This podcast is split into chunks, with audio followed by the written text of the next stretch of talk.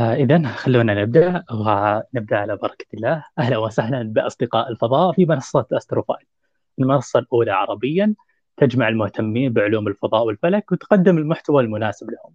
بإمكانكم تتابعونا على حسابنا في تويتر اللي هو الآن هذا الموجود. آه، حتى تستفيدون بالمعلومات الفلكية اللي نقدمها. وأيضا متواجدين في group آه، وقناة في التليجرام. حتى نتناقش عن المواضيع المختلفة المرتبطة بعلوم الفضاء. واحدة من الأشياء اللي تقدمها أستروفايل هو الجلسات الأسبوعية اللي نقدمها في مواضيع الفضاء المختلفة ومثل هذه الجلسة فإن نستضيف ناس مميزين من مجالات مرتبطة بالعلوم والفضاء. نقدم لكم إن شاء الله أفضل محتوى. وبالحديث عن المحتويات العلمية آه، لقائنا اليوم يجمع ثلاثة ضيوف مميزين. يعني هذا شيء ما قد سويناه لكن هالمرة جبنا لكم ثلاث ضيوف ولكن ضيوف رهيبين جدا.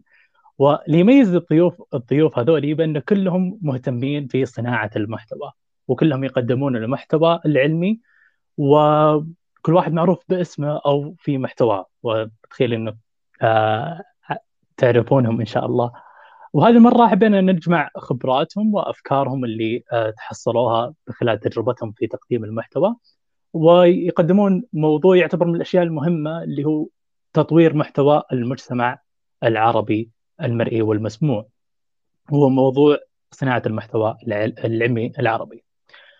آه، جبنا لكم ثلاثة ضيوف زي ما قلت. آه، الضيف الأول الأخ والأستاذ والحبيب آه، رامي عماد مؤسس بوابة الفضاء أسترو جيت يعتبر من المنصات المنصات العلمية الرهيبة اللي تقدم المحتوى المرتبط بعلوم الفضاء. وتسوي live live stream أو بث مباشر عن الإطلاقات لعلوم الفضاء آه، أو الإطلاقات لصواريخ الفضاء وأيضا تقدم معلومات فضائية مختلفة. فتعتبر من المنصات الرهيبة جدا. آه، أيضا آه، من من الضيوف الرهيبين المهندس علي البحراني. المهندس علي البحراني عنده خبرة في تقديم المحتوى معروف في قناة قناة يوريكا شو. أو عنده آه، برنامج آه، باسم يوريكا شو آه، وأيضا الآن يقدم المحتوى العلمي في في ستيج باسم جاك العلم. وقناته أيضا اليوريكا شو أعتقد من القنوات الأولى اللي جت في تقديم المعلومات العلمية بشكل يعني للعامة. فايضا يعتبر من الضيوف المميزين. الضيف الثالث آه، أو الضيفة الثالثة آه، سلام آه، قطناني من من الصانعين المحتوى المميزين واللي ظهروا بشكل مرة رهيب في السنوات الأخيرة ويقدمون المحتوى اللي جدا مناسب للفئات المختلفة. سلام قطناني عند موجودة في اليوتيوب أيضا موجودة في منصات ثانية ولكن اليوتيوب هي المنصة الأساسية. في تقديم المحتويات العلمية آه، ب 300 ألف مشترك آه، متواجد وأيضا القناة حق القناة آه، جميع القنوات راح تلقونها إن شاء الله في التغريدة العلوية راح تتثبت إن شاء الله. ف هذا يعتبر ملخص بسيط لكل ضيف. وطبعا هذا الملخص غير كافي بأن نعرف كل شخص بحد ذاته لأن كل شخص من الأشخاص يعتبر شخص رهيب جدا. والاختصار ما يكفي. فلذلك نبدأ آه، بسؤال بسيط ونوجه آه، نوجه هذا السؤال إلى آه، الضيف الأول الأخ رامي عماد اللي هو كيف بدأ اهتمامك بالعلوم؟ يعني كيف وصلت وصلنا إلى النقطة هذه بأنه تقدم المحتوى العلمي. أعتقد إنه لازم نعرف كيف بدأ الاهتمام بالعلوم؟ آه، أسعد الله مساءكم جميعا وحياكم الله. آه، ما بعرف إذا مسموع الصوت بشكل واضح. الصوت واضح. بشكر طبعا مبادرة أستروفيل على استضافة آه، يعني القنوات العربية اللي بتصنع محتوى له علاقة بالفضاء والفلك. وهي مبادرة رائعة جدا بتمنى دائما يكون في عندنا هيك مبادرات تجمعنا مع آه، صناع محتوى رائعين مثل الأستاذ علي البحراني والأستاذة آه، سلام قطناني طبعا أنا من المعجبين بالمناسبة بالضيفين الآخرين ف يعني هي فرصة لي أعبر عن ذلك وأعبر عن عن عن شغفي بما يقدمونه من محتوى. أما بالنسبة لاهتمامي بداية اهتمامي بالعلم بدأت من الصغر بفضول الأطفال. يعني دائما الأطفال عند كل طفل يولد هو عالم صغير يقوم بالتجريب. يعني مثلا يمسك اللعبة أو الكرة ويرميها ويرى كيف تقع وكيف تسقط فيفهم بشكل آه، يعني لا واعي ويدرك بشكل آه، لا واعي قانون الجاذبية. دون معادلات ودون حسابات ودون رياضيات. يفهم أن إذا رميت مثلا الكرة بقوة أكبر ترتفع لمسافة أكثر أكبر.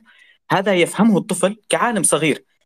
المشكلة أن الأنظمة التعليمية الموجودة لدينا والعائلة والمجتمع بشكل عام يقمع هذا الاكتشاف يقمع هذا الفضول. يحاول أن يحفظ الطفل معلومات ويجب على الطفل أن لا يناقش وأن يقبل هذه المعلومات كحقائق دون أن يسأل ليش ولماذا وكيف و يعني كل هذه الأسئلة التي منبعها الفضول. طبعا أنا شخصيا كشخص آه، بدأ آه، اهتمامي بعلم الفضاء والفلك من من كتاب استكشاف الكواكب. أهداني إياه. طبعا والدي له مني كل التحية إذا كان يسمعني. آه، طبعا كان هدية نجاحي إلى الصف الثالث وكنت لتوي تعلمت القراءة. يعني ما لم يتوقع أبي أنني سأقرأ الكتاب بل توقع أنني سأتصفح الصور وصور الكواكب الرائعة فيه لكنني بالفعل أنهيته وفهمته تماما وبدأ يمتحنني فيه ليصدق أنني يعني بالفعل قرأته. لم, لم, لم يكن يصدق ذلك في البداية. طبعا هذا أيضا دليل على تأثير المحيط وتأثير العائلة بتنمية الشغف الموجود عند الطفل آه، بالصغر. طبعا بالنهاية لما الشخص يكبر ويبدأ أن ينظر إلى السماء باللحظة اللي تتحول فيها السماء من نقاط مضيئة ونجوم عشوائية آه، نقاط مضيئة عشوائية في في متوزعة في السماء تتحول إلى آه، كوكبات منظمة تتحول إلى أشكال تتحول إلى أساطير وقصص مشوقة مرتبطة بهذه الكوكبات. عندها يدرك عظمة الكون ويدرك أنه وقع في حب علم الفلك وأصبح من الأستروفيلز كما نسميهم. آه هذه لفته لطيفه اللي في النهاية. ولكن آه يعني هذه من الأشياء اللي لاحظها في آه في المهتمين في الفضاء أو بالعلوم بشكل عام. كيف إنه ينشأ من آه الصغر آه ويبدأ من الصغر. وهذا شيء آه كما ذكرت في قصتك أخ رامي. بأنه شغف شغف الطفولة أو شغف شغف الأطفال يكون موجود في كل شخص فينا. فإما يتعزز مثل مثل اللي سواه والدك حفظه الله. أو إنه يقمع صح التعبير وثم يصير شخص ما يهتم بالعلوم بذاك الاهتمام. فأعتقد إن هذا الموضوع جدا مثير للاهتمام و... وجميل بأنه يكون في شخص آه، من العائلة يكون عنده آه، رغبة في زيادة الاهتمام بالعلوم. ف فحفظ الله والدك وأطال الله في عمره. و ويعني اللي لو ما ما أعطاك الكتاب آه، كان ما أتخيل إنه بنشوف فيه استرو جيت آه ونستفيد من المحتوى حقه.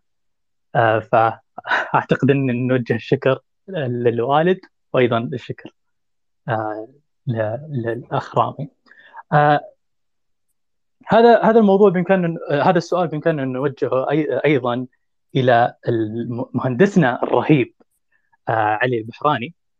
فحياك الله أول شيء آه مهندس علي. أهلا وسهلا. مساكم الله بالخير. مساك الله بالنور. حي الله. بمبدعين. يا أهلا وسهلا. تحسون صوتي واضح؟ أنا حاط سماعات بس ما أدري بعض الاحيان يطلع صوتك إيه. جيد. لا صوتك واضح. تمام. أهلا وسهلا. حياكم الله. وشكرا للاستضافه أهلا بالدكتور رامي. وسلام كيف حالك؟ من زمان ما التقينا في لقاء ولا شيء. بالنسبة للسؤال إنه إيش اللي خلاك مهتم بالعلوم؟ آه طبعا الاهتمامات أحيانا تجي من الطفولة.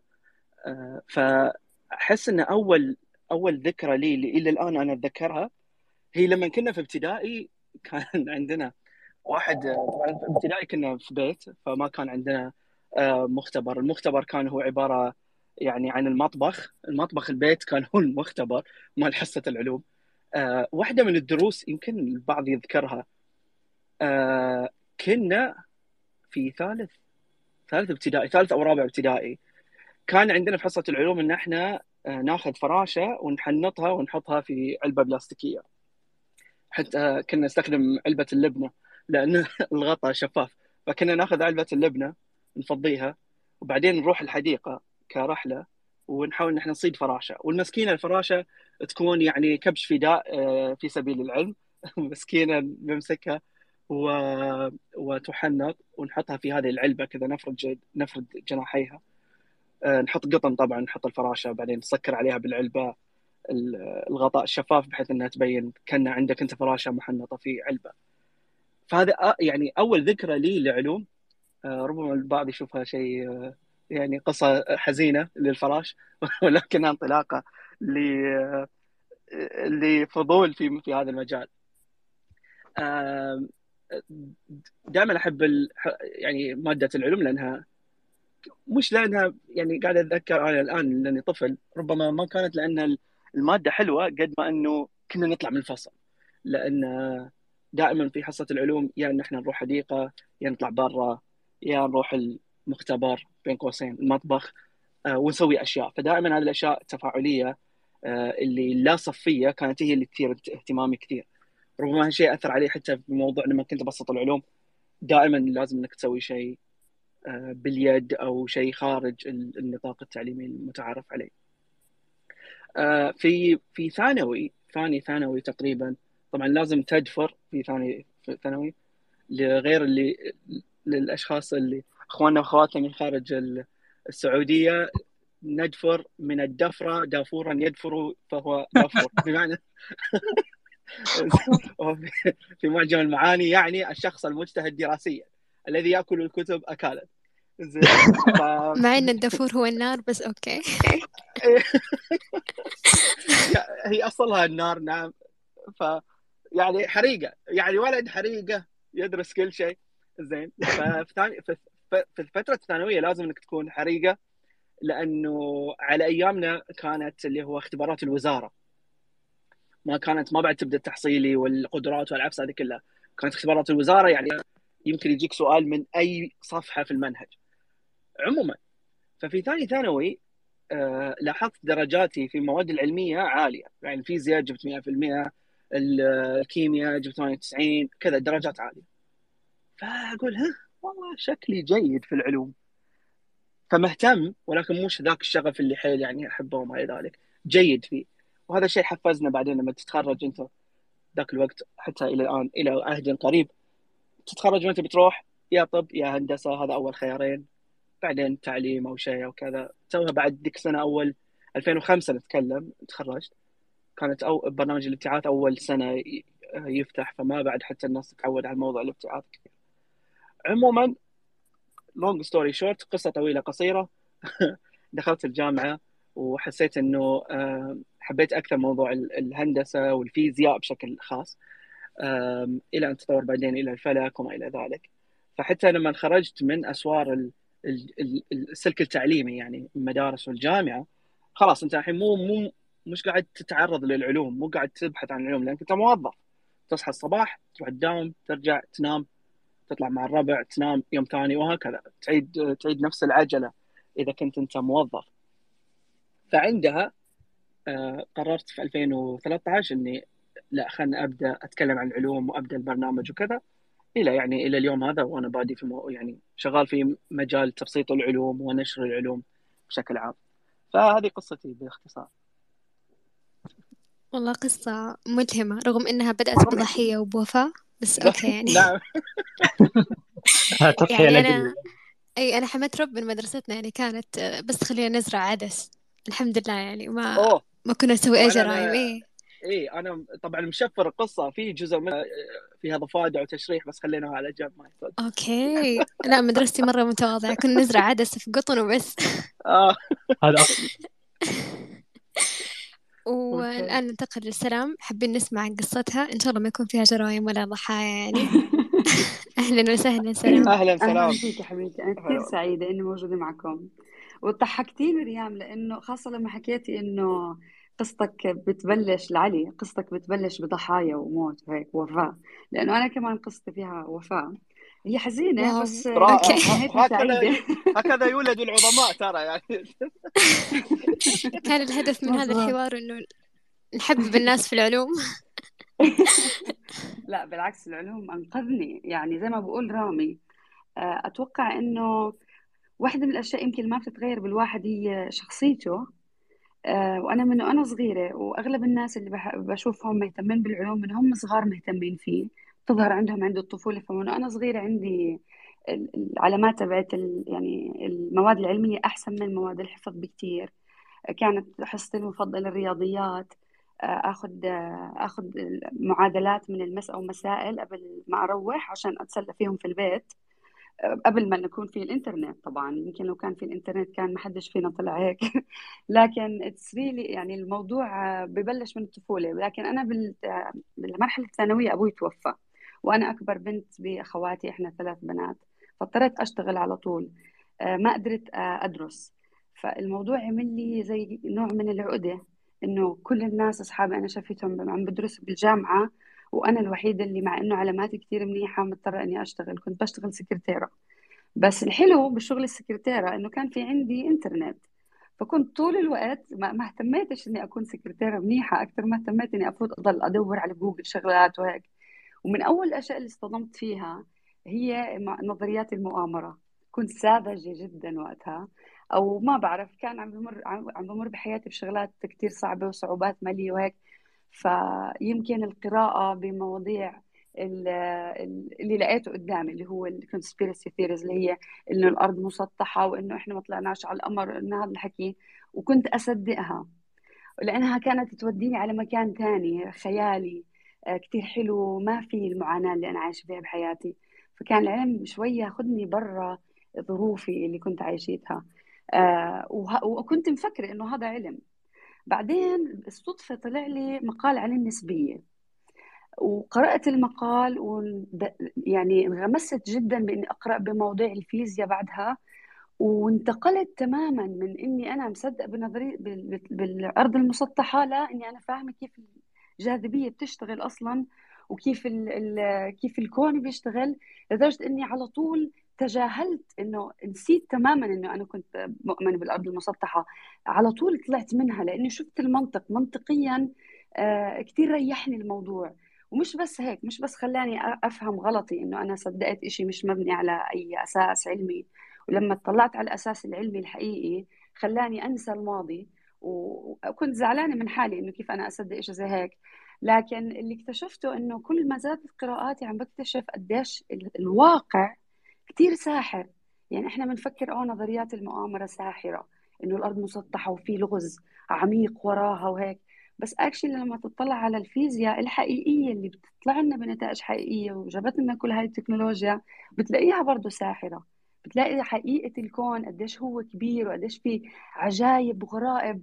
هذا الإشي كثير بيكون ساحر ف الواحد لازم يطلع على العلم عشان جد يلاقي إنه كثير إشي مبهر ومش ممل ابدا. يمكن زي ما حكى رامي الطريقة اللي تعلمنا فيها بالمدرسة يعني أنا كنت كمان كنت بوكالة ال... وكالة اللاجئين. فإحنا كانت مدارسنا ما فيها لا مختبر ولا حديقة ولا ما كان في عندنا شيء فيمكن هاي واحدة من الأسباب اللي بتلاقي الناس مش كثير مهتمين بموضوع العلوم. آه ومع الوقت مع بلشت أقرأ كمان بالأحياء وكيف الأعصاب وهيك. بعد سنين اكتشفت ليش أنا أصلا انخدعت بالأرض المسطحة وبغيره. شو الإشي اللي بخلينا سهل خداعنا؟ يعني إحنا اليوم عم نحكي عن الأشياء الموجودة أونلاين وأونلاين كثير سهل إنه أي حدا يحط أي معلومة.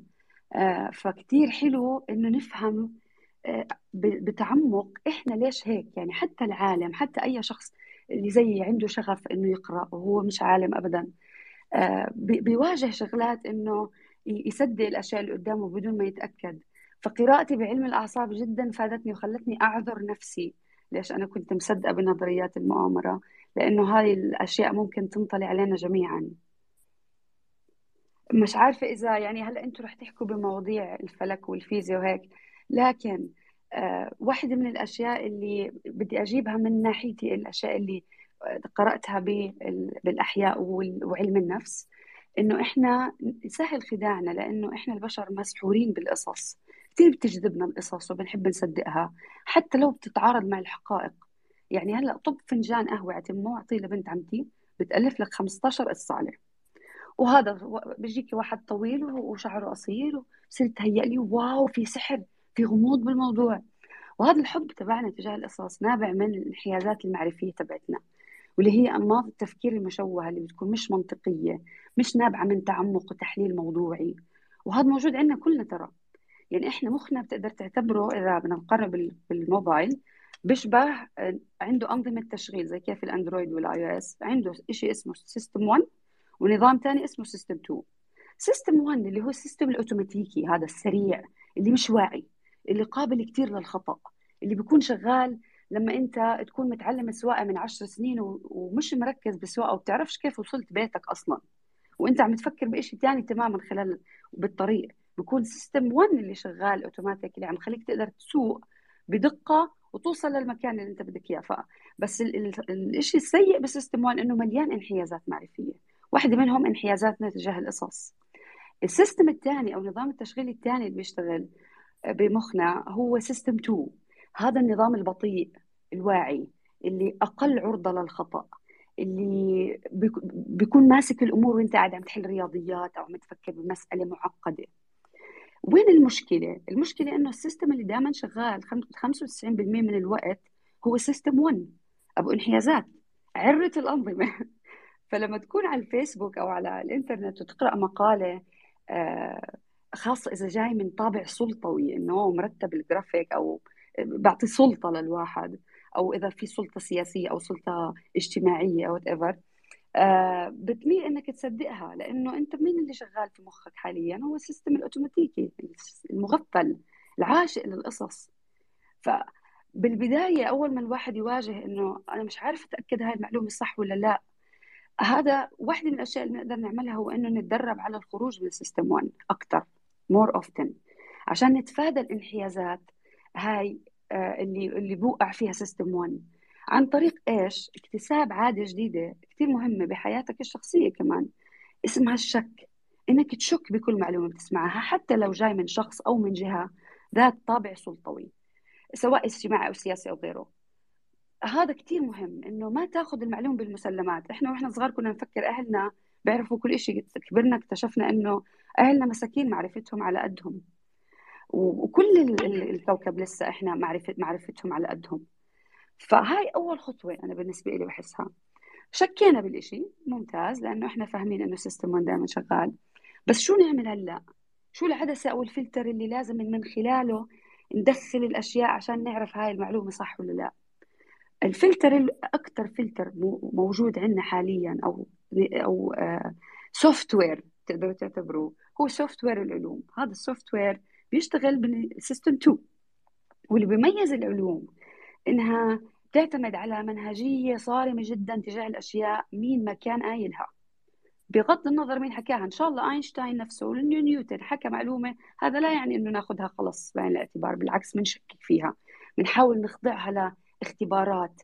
آه العلم كله مبني على المشاهدات وجمع المعلومات والتجارب وإنه نطلع بتنبؤات دقيقة للتجربة. آه وهي كلها إنجازات سيستم 2 هي اللي وصلتنا لهي الأشياء العظيمة. يعني إذا أنت إذا حدا بشك بهذا الموضوع بيقدر يطلع على موبايله اللي هلأ هو عم بيستخدمه هاي قطعة سحرية يا أخي. أنا قاعدة بالأردن وعلي يمكن قاعد بالكويت وما بعرفش كل واحد فيكم. أنا أمي موجودة هون كمان. أمي قاعدة بالسويد مثلا. وكلنا عم قادرين نسمع آه، بعض. وتحفة فنية سحرية كأنها بتحس سحر. يعني إذا أخذتها رحت على واحد قبل ألف سنة رح يفكر إنه أنت وين؟ أنت من وين جاي؟ أنت جاي من كوكب ثاني فالعلم جاب لنا كثير إنجازات كثير حلوة. عشان هيك هو يعتبر أداة ممتازة. آه، متوفرة لنا إنه نستكشف الكون اللي حوالينا لنوصل لفهم أعمق لطبيعته كيف بيشتغل. الإشي اللي بيجيب لنا إنجازات عظيمة زي ما أنتم شايفين حواليكم. هلا المشكلة إنه إحنا اليوم مع إنه مفتوح أمامنا تدفق معرفي غير مسبوق مقارنة بقبل. يعني أنا اليوم أو أي حدا فيكم عنده access أو دخول على معرفة بتتخطى معرفة جاليليو وابن الهيثم وأينشتاين. أنت بتعرف أكثر من كل هدول. عندك إمكانية تعرف أكثر من كل هدول بسبب المخزون الهائل من المعرفه المتراكمه هلأ صار متوفر بجميع المجالات. هذا إشي كنز عظيم أنا بعتبره. وهو أساس كل الحضارة اللي إحنا شايفينها. بس المشكلة وين؟ لما تيجي تخلط العلم بال... بالإعلام. لما تفوت على الإعلام بصير شيء سهل جدا التلاعب فينا. آه برضه لأنه أنت بتفوت على سيستم 1 هيك بتبطل أنت داخل بالتحليل المنطقي البطيء. بتصير بيستغلوا إنه الواحد دائما ماشي بالسيستم 1 يعني مثلا بالثمانينات إذا بتتذكروا كانت موضة إنه المسبب الأكبر للسمنة والمشاكل كلها بالحياة هو الدهون. وإنه السكر منيح ومفيد ومن هذا الحكي بتطلع على مين عامل الدراسات؟ عامل الدراسات شركات الكوكاكولا وشركات السكر ويعني شو بده يطلع معهم؟ أكيد بده يطلع معهم إنه المشكلة بالدهون. فلما بيكون الموضوع مفتوح لاكثر من شخص إنه يقدر يدخل فيه الأجندة تبعته أو يدخل فيه الانحيازات تبعته بصير كثير صعب إنه نستوعب أو كثير صعب إنه نلاقي مكان جد آه، نظيف ناخذ منه المعلومات. وأتوقع زملائي رح يحكوا أكثر باحنا كيف هلأ رح نقدر نجيب المعلومات وشو الخطوات اللي بنقدر نتبعها. آه، بس في عندي شغلة أخيرة بدي أحكيها قبل ما أسلم معك أنا اسفه كثير طولت بس لأني لازم أروح بنتي لازم تنام هلأ عندها مدرسة فعندنا روتين الليل وهيك. بس كنت أحكي لكم شغلة قصة إنه ممكن حدا هلا يجي يقول إنه طب ما هو العلم هذا كله نظريات يا أختي يعني بعد كم من سنة رح يطلع العلم القديم يطغى على الجديد يطغى على القديم ونكتشف إنه إحنا معلوماتنا كانت غلط من هذا الحكي. بس برضه هاي على أساس إنه هاي حجة ضد العلم. لكنها بالأمانة أنا بحسها حجة معه. لأنه العلم ما بتمسك بالماضي بالعكس هو قائم على التأكد والنقد والتغيير دائما بناء على المعلومات الجديدة. وكل فترة بنكتشف أشياء جديدة ما كنا نعرفها زمان. مش نفت الإشي اللي قبله مش إيش اللي إيش اللي قبله صار باطل. يعني إذا قارنت مثلا جاذبية نيوتن وفيزياء نيوتن مع مع جاذبية أينشتاين رح تلاقي إنه نيوتن قاصر جدا كان. okay نيوتن عبقري يعني أنا بحبه أكثر من أكثر من أي عالم. نيوتن رائع جدا. لكن وصفه للجاذبية كان قاصر مقارنة بوصف النسبية. هل هذا يعني أنه إحنا خلاص رمينا الأستاذ نيوتن العلم تبعه بزبالة لا بالعكس إحنا لهلأ بس نطير للفضاء. بنستخدم قوانين نيوتن وإحصاء آه، آه، يعني ال calculations تبعت نيوتن لأنها فعالة. هي فقط كانت مش عميقة كفاية أنها توصف بعد أعمق من الكون. يعني تخيلها زي كأنها دائرة حواليك تكبر. مع نيوتن كانت أكبر من قبله. بعديها مع أينشتاين كبرت أكثر بعديها لما طلعت ال quantum physics كبرت أكثر وأكثر ومع الوقت رح تكبر. هذا لا يعني إنه القاعة الصغيرة مش حقيقية. القاعة الصغيرة حقيقية لكنها ما بتعطي وصف كامل آه، أو أشمل للإشي. يعني بالمستقبل ممكن يجي حدا يقول لك آه، نكتشف إنه الزمكان مش وصف آه، شامل للكون أو الانفجار العظيم مش وصف كامل. ممكن في أشياء أعمق من هيك صارت. آه، بس هذا لا يعني إنه فكرة النسبيه بحد ذاتها غلط. فهاي شغلة كثير مهمة إنه نركز عليها بالعلم إنه جد هو واحد من الأشياء القليلة اللي بتشتغل بسيستم 1 وهي اللي جد ترجعنا على البوصله الصحيحه الحقيقيه اللي عن طريقها بنقدر نطلع بتنبؤات قابلة للتطبيق بالطريقة بتغير حياتنا. وأنا آسفة جدا جدا يا جماعة إني طولت. لا أبدا كان كانت قصة ملهمة الحقيقة وأولا الله يرحم الوالد ومتأكد إنه آه لو كان حي اليوم كان بيكون فخور فيك. و... الله يسعدك. وإحنا كلنا صراحة فخورين. يعني زي ما يقال إنه الإبداع يولد من رحم المعاناة. وأنت أكبر مثال على هذا المثل. آه مقدرين انشغالك أكيد. و... وبإذن الله بنتك تطلع يعني بنفس مقامك وبنفس العلم والإلهام اللي نشوفه فيك اليوم. الله يسعدك. آه أنا حضل معاكم شوي مبدئيا سلام. بعد ال story time رجعي لنا؟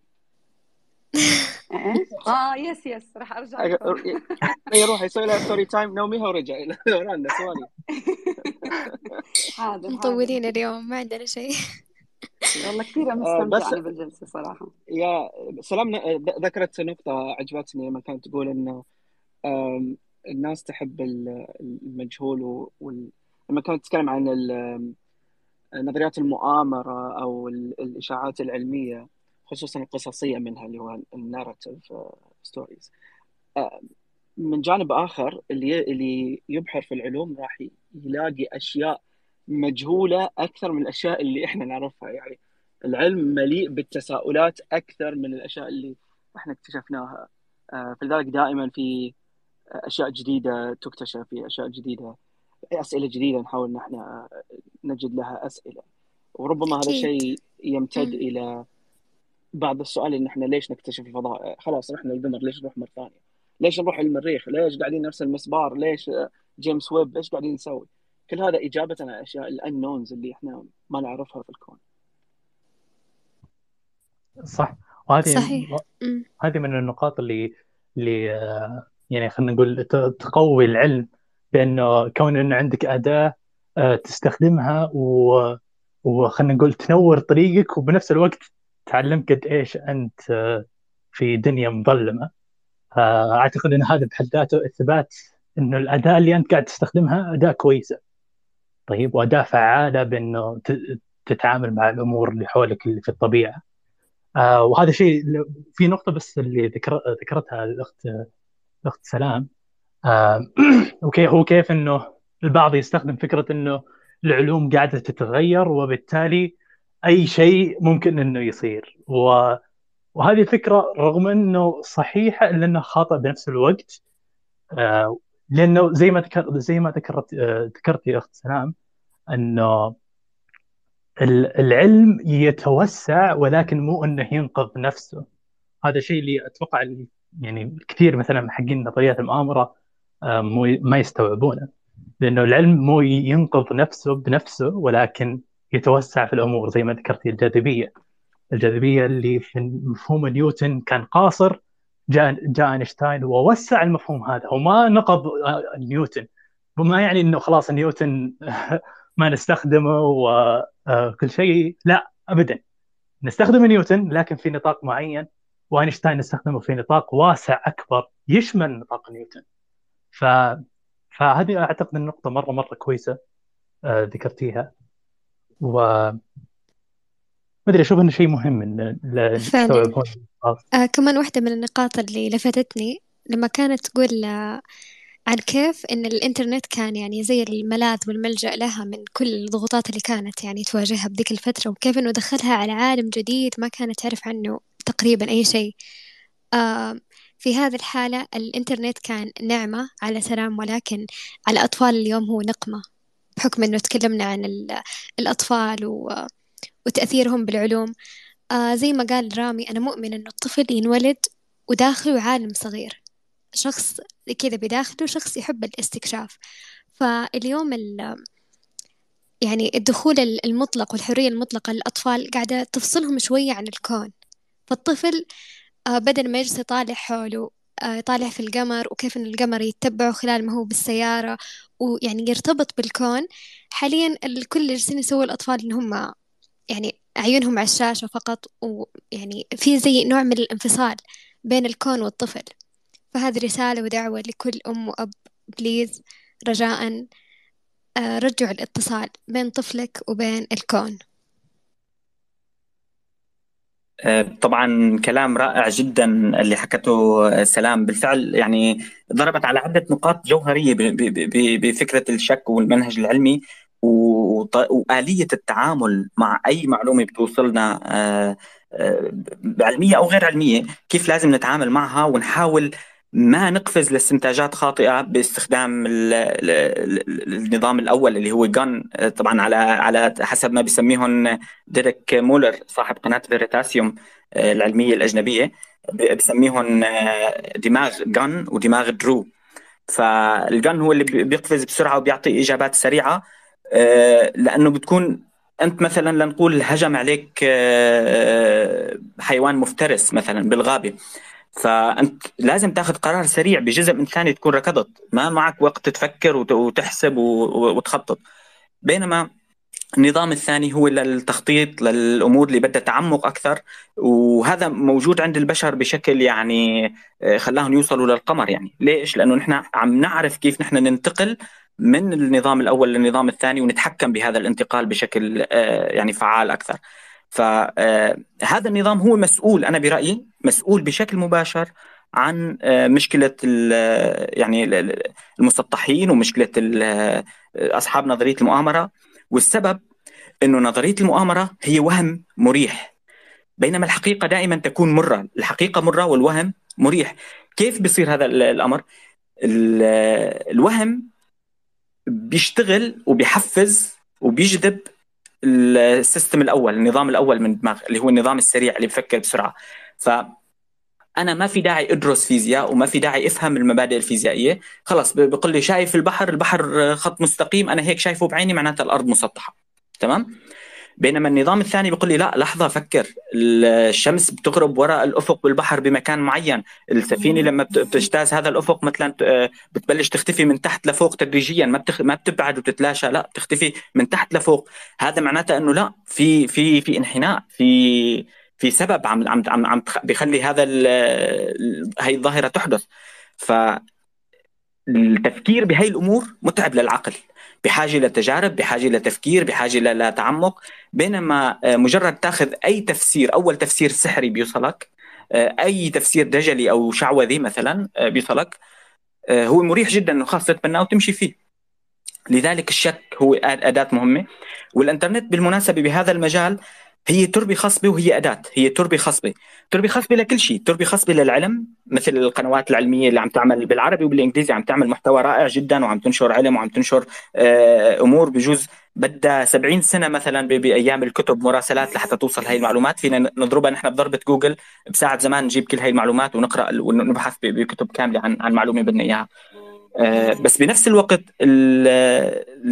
الشيء السلبي إنه الإنترنت أيضا تربه خصبه لا الجهل تربة خصبة للعنصرية لا آه، غرف اللي بسموها غرف الصدى echo chambers يعني بصير كل مجموعة مؤمنة بنظرية ما أو بخرافة ما بيجتمعوا مع بعض ما بيسمعوا غير لبعض لأنه هن ما مو مو, عاملين اشتراك أو إضافة لأصدقاء من برات هاي القناعات. فهن دائما كل شيء بيطلع عندهم بال timeline من ضمن القناعات اللي هن بالأساس مشتركين فيها من ضمن القنوات اللي هن بالأساس متابعينها. فكل ما حضروا فيديو جديد عن الأرض المسطحة مثلا بيقتنعوا إنه معناتها أنا رأيي صح ليك وهذا كمان بيشاركني وهذا بيشاركني وهذا بيحسوا إنه 90% من المحتوى اللي بيشوفوه على الإنترنت عم بيقول لهم إنه الأرض مسطحة. هذا بيصير تأكيد عندهم هذا يعني تحيز تأكيدي مثل اللي ذكرته سلام. هذا الموضوع جدا جدا هو يعني خطير وهو أساس المشاكل اللي بتصير وحتى أساس أمور ثانية أنا ممكن آه، يعني نتطرق لها بعدين بتفصيل. له علاقة بالعنصرية اللي زايدة جدا بالتطرف اللي عم نشوفه آه، بكل شيء تطرف سياسي ديني اجتماعي آه، العنف اللي منتشر بشكل يعني جدا جدا كبير. برجع لل للهوست.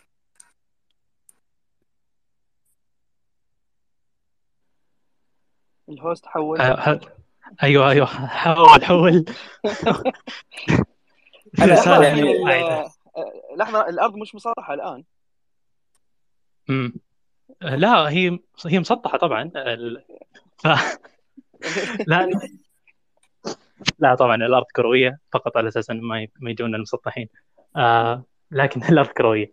آه لكن جميل النقاط اللي ذكر اللي ذكرتها آه اخ رامي آه بكيف إنه الإنترنت آه مجال خصب في الوقت الحالي. مع التيك توك ومع الأدو... مع الأدوات الثانية بأنه آه، أي شخص بإمكانه انه يحط المعلومة. آه، وما يهم المعلومة هل هي صحيحة ولا ما هي صحيحة. فعلا آه، المهم إنها تجيب لايكات بالضبط إما تجيب لايكات أو إنه تعزز من السيستم الأول اللي في الدماغ اللي ذكرته فأعتقد هذا سؤال ممكن نسأله لعلي وسلام لكونه لكونهم يعني عندهم أطفال. ولا انه هذه النقطة اللي آه، يعني نقطة مهمة كون إنه الأطفال الآن هم اللي راح يبنون الجيل اللي في المستقبل. آه، فكيف تتعاملون إن صح التعبير آه، باستقبال المعلومات للأطفال؟ هل يصير في تقنين للمعلومات اللي تحصل؟ هل يصير في مناقشات اللي تحصل؟ أعتقد إن هذه النقطة مرة مرة كذا كروشل أو حرجة للحديث عنها في الوقت الحالي. كوننا نتكلم عن صناعة المحتوى. بالضبط هذه النقطة جدا مقلقة أيضا. بحكم أنك أنت الآن لازم تمسك العصا من النص من جهة صار الوصول للمعلومة سهل. و... وقد ما أنت تقدر تقنن إلا ما أنه يقدر يوصل لل... لل... للمعلومة أو يوصل لأي صفحات أو مواقع. ربما تحتوي على معلومات مغلوطة أو تحتوي على محتوى أيضا غير مناسب له. فطبعا هذا يعني موضوع آه، مختلف عن موضوعنا اليوم كيفية أن إحنا نقنن المحتوى للأطفال. ولكن إذا بس أخذناها من ملف العلوم والمعلومات العلمية هو الطفل دائما نسمع أنه الطفل مثل الصفحة البيضاء. فأنت دائما موضوع النقاش هذا لازم أنه يكون موجود. في في حالتي صار لأنه دائما هذا حديثي أنا غالبا يكون آه، عن العلوم عن الفضاء عن الفيزياء وكذا. فأطفالي أنا عندي ابنين ريان وغيث. آه، ريان خصوصا لأنه هو أكبر فمهتم بالفضاء خصوصا. طبعا الأطفال بشكل عام أحلى موضوعين يتكلمون في في جميع أنحاء العالم هو الفضاء والديناصورات. hands down هذا الموضوعين هم صح أفضل صح. موضوعين. آه قبل الشهر الماضي كنت في رحلة بين مجموعة من المعارض المتاحف العلمية في أمريكا. آه أغلبهم يحتوون على هالقسمين لازم يحتوي على هالقسمين حتى لو كان هو متخصص أكثر بالجانب البيئي أو البحري مثلا في واحد عن الطبيعة إلا ما يكون عندهم معرض عن الديناصورات والعحافير ومعرض عن الفضاء والرحلات الفضائية. لأنه هذه الأشياء اللي أنت كطفل آه، هي اللي تجذب انتباهك. ليش تجذب انتباهك؟ آه، نيل ديغراس تايسون قال جملة حلوة وإلى الآن في رأسي.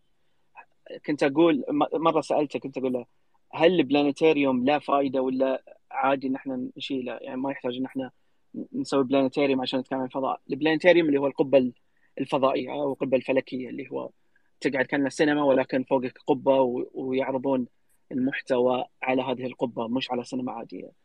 كان يقول لو تسأل الناس إيش الأشياء اللي محفورة في ذاكرتك غالبا لما يزورون المتاحف راح يذكرون لك أشياء معروفة dinosaurs T-Rex اللي هو اللي هو الديناصور المشهور آه صاروا الصواريخ والفضاء أو ال planetarium اللي هو القبة الفلكية فمثلا اللي في السعودية في الشرقية لما نقول سايتك. اي أو أسرع أول شيء بيقولون عن سايتك هو سينما ال IMAX اللي في القبة الفلكية. آه، وهكذا لو إنك تذكر بعض المتاحف دائما يختارون هذه الأشياء الكبيرة. فكان يقول يهتمون بهذه الأشياء أو هذه الأشياء تنحفر في ذاكرتهم لأن هذه الأشياء بالنسبة لهم أكبر منهم وأكبر من المحيط اللي هم عايشين فيه. في المحيط اللي إحنا عايشين فيه بطبيعة الحال إحنا نشوف فيل نشوف الحيوانات أسد قطة كلب وما إلى ذلك. ولكن ما نشوف ديناصور. فلما تروح متحف وتشوف هذا المجسم الضخم جدا لديناصور T-Rex هنا تحس بعظمة تحس بانبهار.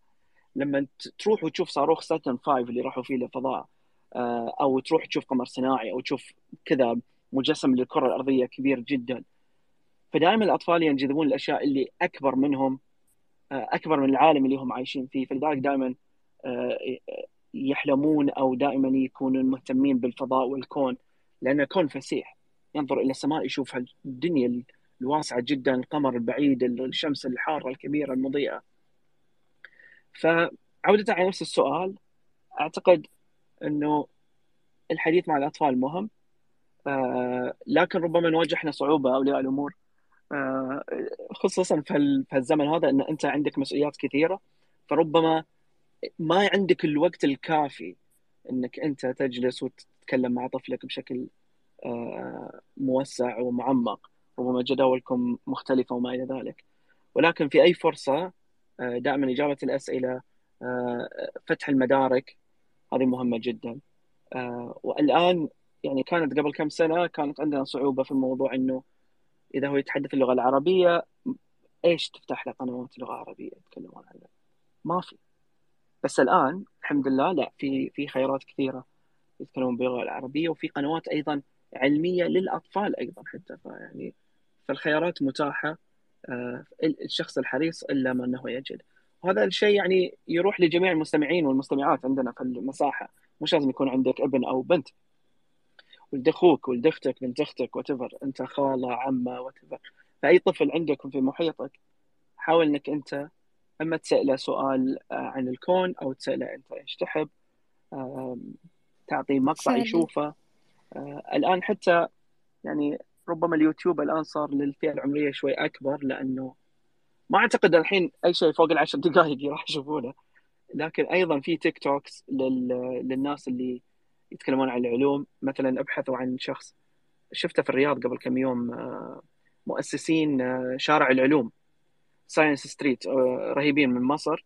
عندهم قناة على اليوتيوب عندهم تيك توك انستغرام اسمه شارع العلوم. مفيد للكبار والصغار.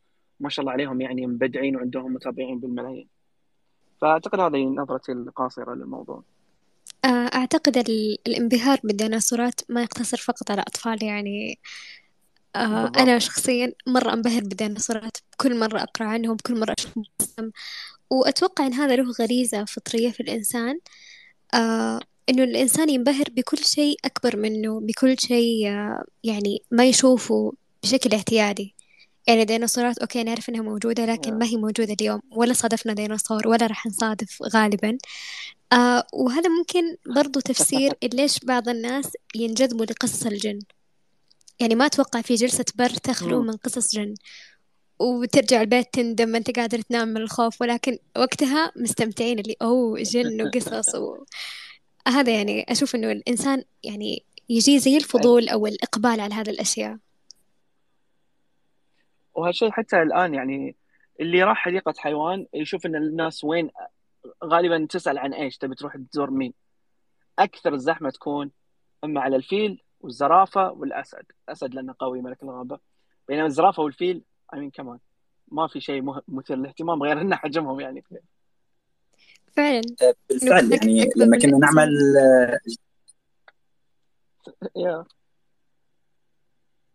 لما كنا نعمل أنا آسف على المقاطعة بس ذكرتني بشيء. لما كنا نعمل بالجمعيه الفلكية السورية جلسات أسبوعية للرصد يعني ننصب تلسكوبات بالساحات العامة بالحدائق ونعمل رصد ومسموح مجانا للجميع آه، باستخدام طبعا تلسكوبات أعضاء الجمعية نفسها بينصبوها وبيسمحوا للكل يستخدموها بس بتسجيل الاسم والتوقيع. آه، أول مرة الطفل بيشوف بعينه عن طريق التلسكوب المرقاب بيشوف مثلا المشتري وأقماره حواليه أو بيشوف زحل والحلقات حواليه أو بيشوف القمر وبيشوف فوهاته بيشوف يعني إنه هي له فوهات إلى إلى ظل إلى خيال إلى إضاءة الشمس عليها كيف بتعمل خيال للفوهات. ف بيختلف تصوره للكون جذريا بيتغير تماما آه، تفكيره طريقة تفكيره بتتغير. لأنه ما بتعود السماء بالنسبة له هي آه، صفحة سوداء مسطحة وعليها آه، نقاط بيضاء.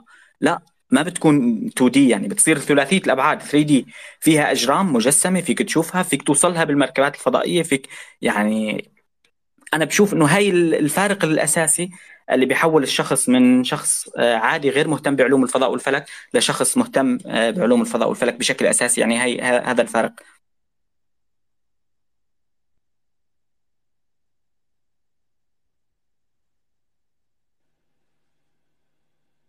صحيح. آه، ال host حول. يبدو إن ال host يواجه مشاكل في ال في ال connection رامي بحكم إنك زميل التخصص وزميل الشغف بوجه لك سؤال بخصوص ترجمة أو تعريب العلوم. هل وجدت صعوبة في ترجمتها؟ لأني أنا كمترجمة صراحة دائما أواجه مشكلة في هذا الشيء إنه في بعض المصطلحات اللي ما لها حتى مكافئ في العربية. آه طبعا نتكلم عن المصطلحات العلمية المصطلحات الطبية ف يعني حدثنا عن هذه المشكلة. آه، طبعا أنا زميلك بالترجمة وزميل سلام قطناني بال بوكالة الغوث. آه، اليوم عرفت أنه هي كمان درست بمدارس وكالة الغوث. فكمان موجه لها تحية طبعا نحن المدارس بسوريا كانت مستوى أفضل بكثير من المدارس الرسمية فكانت شغلة جيدة إنه الواحد يدرس بمدارس وكالة الغوث. آه، بالنسبة لسؤال موضوع ترجمة العلوم ترجمة العلوم آه، فيها فيها شوية آه، يعني متعة لكن أيضا فيها شوية خطر لأنه لما بنترجم كل شيء للغة العربية آه، ممكن نحن بهذا الشيء من غير قصد نفصل اللغة ونفصل المشاهد العربي عن بقية النقاش السائد حول العالم، يعني حول العالم بيستخدموا مثلا كلمة واحدة حتى لو كانت بالإنجليزي بيعملوها إدخال يعني بيدخلوها مثل ما هي على بقية اللغات. بينما نحن بنحاول نسعى أكثر للترجمة لحتى تكون الكلمة مفهومة لأنه اللغة العربية لغة منطقية. يعني آه، لما أنا بذكر أي كلمة أي صياغة فيها الثلاث حروف كاف تاء باء بعرف إنه هذا المعنى أو هاي الكلمة لها علاقة بالكتابة. يا أما كتاب يا كاتب يا مكتبة يا مكتب تمام؟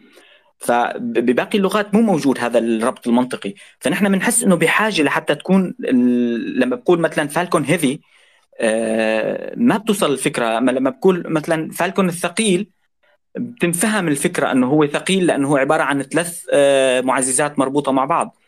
توصل فكرة معينة مفيدة هذا الموضوع. لكن بنفس آه، بنفس الوقت المشاهد العربي سمعها الثقيل لما بيسمعها من قناة أجنبية هيفي أو بيقراها بمكان ما هيفي ما بيقدر يربط بين بفكر الاثنين شيئين مختلفين تماما. هذا الشيء أيضا واجهناه بالنسبة لتعريب أسماء مثلا الجوالات أو أسماء المركبات برسيفيرنس مثلا. نحن نشرناه وعربناها للمثابرة مثلا. في أمور ثانية مثلا ما بنعربها مثل فالكون ما بنعربها فالقرار بهذا الموضوع جدا جدا حساس. وبيدخل لكثير نقاشات وجدالات مع فريق بوابة الفضاء. وطبعا هون أنا بوجه تحية كبيرة كبيرة كبيرة لصديقي وزميلي أنس آه، من من بداية آه، تأسيس بوابة الفضاء. يعني بأول سنة انضم لها وكان يعني سبب كبير بنجاح القناة فتحية له كثير كبيرة لجهوده. فالفكرة هون إنه موضوع الترجمة لما لما بدي أنا أترجم مثلا الوقود القري اللي هو مثلا الكرايوجينيك بالإنجليزي أو هو البارد جدا بيكون ناقص تحت ناقص 200 تحت الصفر مثلا آه، بيتحول من غاز الهيدروجين مثلا أو الأكسجين بيتحول لسائل وبارد جدا. آه، ليكون مكثف أكثر ويقدروا يحطوه ويحطوا كمية أكبر ضمن مساحة صغيرة بخزان الصاروخ. فهذا الوقود مثلا أنا ترجمتها بالعربي للوقود القري من كلمة القر باللغة العربية اللي هي شدة البرد. فهون أنا وصلت المعنى وبنفس الوقت حاولت أحافظ على نفس اللفظ أو لفظة قريبة مثلا من من اللفظة الأصلية. هذا شيء إيجابي هذا شيء منيح مفيد.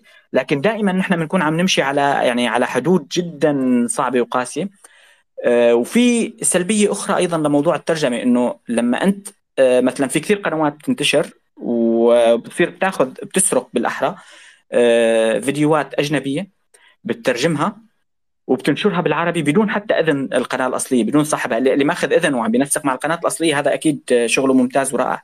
لكن لما عم بيكون عم بيسرق جهد غيره وبينشرها بالعربي آه، هذا ما بياخذ معه الترجمة مثلا نهار بينما اللي آه، آه، سلام قطناني أو الأستاذ علي إذا بده يعمل فيديو أو أو بده يعملوا فيديو عن عن موضوع معين بياخذ معهم أسبوع وأسبوعين وشهر تحضير وتصوير ومونتاج وما بعرف شو. الموضوع جدا مكلف بالنسبة لهم. يجي واحد ينشر بهذا الشهر 30 فيديو مترجم بيكون سحب كل التفاعل اللي عنده ومنع وخنق أي فرصة لنشوء محتوى علمي عربي أصيل يكون أصله عربي مصنوع. باللغة العربية بالأساس مو مترجم ترجمة. فالترجمة منيحة أكيد وخطوة لابد منها مرت فيها المبادرات العربية كلها. أنا لما بلشت قبل بوابه فضاء أنا بلشت مع ناس بالعربي وكنا عم نترجم ترجمة وكان هذا الأمر مفيد. لكن هذا هو عبارة عن درجة أولى لحتى ننطلق منها لصناعة محتوى من ترجم المحتوى لحتى نرجع نصنع محتوى عربي. فبتمنى أكون أنا يعني اجبت باختصار على السؤال. وحول لل host. كنت أقول لك يا رامي عشان قصة ناس بالعربي أنا كمان كنت أترجم معاهم على فكرة قبل ما أبلش بال social media. إحنا قصتنا كتير متشابهة شكلها. بس آه، شو اسمه؟ آه، ببداية الوضع هلأ شوي لأنه بتحس إنه بطل في كتير تفاعل على هاي الصفحات. أولها كانت منيحة بس آه، عم بحس إنه عم بيكون في رفض يعني. بس أنزل فيديو عن أي إشي حتى لو عم بحكي عن الفضاء في كتير ناس بيكونوا رافضين لفكرة إنه في فضاء. رافضين فكره إنه آه جيمس ويب هذا كله كذب بيكذبوا علينا ناسا. آه تطور حكي فاضي. كثير آه ما بعرف شو هو السبب. يمكن السبب اللي ذكرته قبل هو إنه الناس عم بتحيط حالها بس بالناس اللي بتوافقها الرأي وبطريقة بتخليها كثير بعيدة مشوهة الواقع بالنسبة إلها. والخوارزمية هي اللي عم تعمل هذا الإشي لأنه آه، شايفة أنت شو بتحب بتعطيك اللي بتحبه أنت بتحب إنها بتعطيك اللي بتحبه بيطلع لك دوبامين بدماغك الموضوع addictive بصير إدماني. فيمكن هذا التقطب اللي هي أقطاب بصير polarization إنه أبيض أو أسود. ما في مجال للنقاش كل واحد ماسك برأيه متمسك فيه. نظريات المؤامرة منتشرة. يعني عم بشوف إنه في رفض نوعا ما للعلوم. يعني إذا بتشوف التعليقات عند قناة أجنبية على نفس الموضوع بتلاقي اختلاف كبير جدا بالتعليقات. يعني أنا من الناس اللي كثير بيوصل تعليقات سلبية وسيئة. يمكن أنهم بيحكموا على شكلي إنه أنا مثلا عندي وشوم أو هيك آه، أو ما شكلي مش كثير سلطوي بالنسبة لهم فبيميلوا إنه بيقدروا يكذبوني بسهولة أو بيقدروا حتى بيهاجموا الشخص. يعني كمان الانحيازات المنطقية عم تكون سيئة لأنه عم بيهاجموا الشخص مش الحجة. ما بكون زعلانة ابدا بالعكس إذا حدا ناقش الحجة اللي أنا عم بطرحها بالآخر. هذا مش علم مش أنا اللي اخترعت هذا العلم. أنا عم بنقل هذا العلم بالعربي. فلما يكون في وعي معرفة إنه كيف بتشتغل الأشياء بيكون الموضوع أحسن. بس لما بيكونوا إنه هو بعيد آه، بسمح لحاله إنه يهاجم الشخص آه، بغض النظر إنه بصير الشخص هو بيمثل الحجة. يعني آه، سلام هي بتمثل الفضاء. شكلها مش عاجبنا أو الفضاء نفسه مش عاجبنا. فما بعرف إذا أنتم كمان ملاحظين هذا الإشي. يعني دائما بقارن بين التعليقات اللي, اللي على قنوات أجنبية وعندنا بلاقي كثير فرق بالثقافة. وهاي الثقافة كمان شغلة سيئة إنه تضل موجودة لأنه إحنا إحنا شعوب كثير محتاجة. يعني التغير المناخي لحاله محتاجين نكون فهمانين وشاطرين منيح إنه نكون مستعدين لهي التحديات كلها والتحديات الاقتصادية فالموضوع بزعل شوي أوقات مش عارفة إذا أنتم بتوافقوني أو ما بتوافقوا إذا منتبهين على هذا الشيء أو لا. جدا. يعني أتوقع مشكلة تعليقات اليوتيوب العربي آه هذه يعني أزمة عالمية أو أزمة في الشرق الأوسط كله. أتوقع أنه آه أنت كصانعة محتوى على يوتيوب وأستاذ علي واليوم معانا عمر الغامدي وحسين عبد الله كلهم آه كلهم أصحاب قنوات كبيرة على يوتيوب. وأعتقد أنه فعلا يعني ملاحظين المعاناة هذه الكل يعني معاني منها. يعني أنا شخصيا لما بس أشوف فيديو عربي وأنزل التعليقات عشان أبغى أستزيد أو أبغى أشوف مثلا إيش تعليقهم على المقطع أندم. كلها إدعموني قناتي مدري إيش. طب يعني ما في أي شيء تعليقا على المحتوى ولا في أي شيء مثري أكثر. بالعكس أشوف إنه يعني آه ممكن هذا من الأشياء اللي يعني تحبط عزيمة صانع المحتوى العربي. إنه ما يلقى آه آه أشخاص إيوه ما يلقى أشخاص فعلا مقدرين الجهود اللي هو جالس يبذلها حتى يطلع بهذه الصورة. يعني صناعة المحتوى من أصعب الأشياء اللي ممكن الواحد يسويها. آه مو مو يعني مثلا نسخ لصق وخلاص انتهى الموضوع أو مجرد ترجمة. هلأ هلأ يوتيوب لسه منيح. أنت تعالي على فيسبوك يا حبيبتي. أنتم يمكن بالخليج ما عندكم فيسبوك. يعني مش كثير بتستخدموه. تعالي على فيسبوك وشوفي المصايب. أنا اللي ضحكوني اللي تنزلون الكومنت تحصلون يا تنزلي الكومنت تحصلين اثنين يتخانقون. يعني هدي الموضوع كله. ويتهاوشون على عن الموضوع يعني إيه أي إيه. موضوع له علاقة موضوع اخر أو بأي إيه. شيء ثاني يس للأسف. هذه من المشاكل. هي هذه من الأشياء اللي يعني زي ما ذكرت زي ما ذكرت ريام لأنه تثبط آه، عزيمة الشخص اللي يقدم المحتوى. خصوصا لما شخص يعني يقدم محتوى خلينا نقول آه، مستواه عالي. يعني زي آه، زي ما تقدمون جميعا وزي ما ذكرت الأسماء ريام. يعني محتوى مستواه ما هو مستوى شخص والله قاعد متكي على على كنب ولا شيء زي كذا. لا في بحث وفي تقديم وفي إديت وفي كل الأشياء اللي ممكن تحصل تحصل ورا ورا الكواليس لكن التعليقات في في مسار آخر. فاتخيل إن هذه من الصعوبات اللي ممكن تواجه آه، في كتاب المحتوى. لكن في سؤال ممكن نسأله آه، يعني ناخذ ناخذ رأيكم فيه آه، بتجربتكم. إنه ككتاب محتوى غالبا يكون تقديم المعلومة يعني ما راح تقدمون المعلومة خام أو رو كما هي بكل مصطلحاتها العلمية بكل تفاصيلها العلمية. نحتاج انه يعني تتقصص من جهات أو تتبسط بحيث إنه يستقبلها الأشخاص المهتمين اللي ما هم متخصصين. ف فالسؤال يعني ممكن نوجهه ل... ل... ل... في البداية علي وثم آه ثم رامي ثم آه سلامي إذا كانت موجودة أعتقد. يعني آه سلام فصل عنده. آه اللي هو كيف توازن ما بين تبسيط المعلومة بدون ما تؤثر على الجوهر حقها؟ لأن أعتقد أنه جانب أو من الصعوبات في تقديم المحتوى. آه هذا سؤال رائع جدا. وأيضا إحنا نتحدث فيه الأشخاص اللي آه مجموعات اللي مهتمين بالعلوم أو ينشرون العلوم. دائما نطرح السؤال هذا إلى أي مدى أنت تبسط المعلومة بحيث أنها ما تكون كأنك أنت قاعد تعطي قشور؟ أنت ما تبي تعطي شيء دسم حيل بحيث أن الناس يحسون إنهم ما فهموا شيء ولا تبي تقدم شيء سهل جدا أو مبسط جدا عفوا بحيث انك كأنك أنت ما أعطيته شيء. وأيضا هالسؤال كنت أسولف فيه مع أيضا مع الدكتور محمد قاسم. الدكتور محمد من الأشخاص البارزين في توصيل العلوم بادي قبلنا كلنا وعنده بودكاست شهير اللي هو سايبر بودكاست ف فكان يقول دائما إنه لازم تخلي أنت في جزء من الصعوبة موجود. لأنك أنت كذا أنت ترفع الجمهور أكثر من ناحية المعرفة المخزون المعرفي نقصد يعني. نرفع المخزون المعرفي للجمهور. لأن غالبا غالبا الشخص المهتم بالعلوم غالبا يكون عارف الأشياء الأساسية عارف إيش هو الزمكان عارف إيش بشكل بسيط إيش هي النسبية عارف بشكل بسيط جدا إيش هو الكوانتم فيزيكس اللي هو فيزياء الكمية عارف الكون شلون يشتغل. يعني عارف الأساسيات هذه.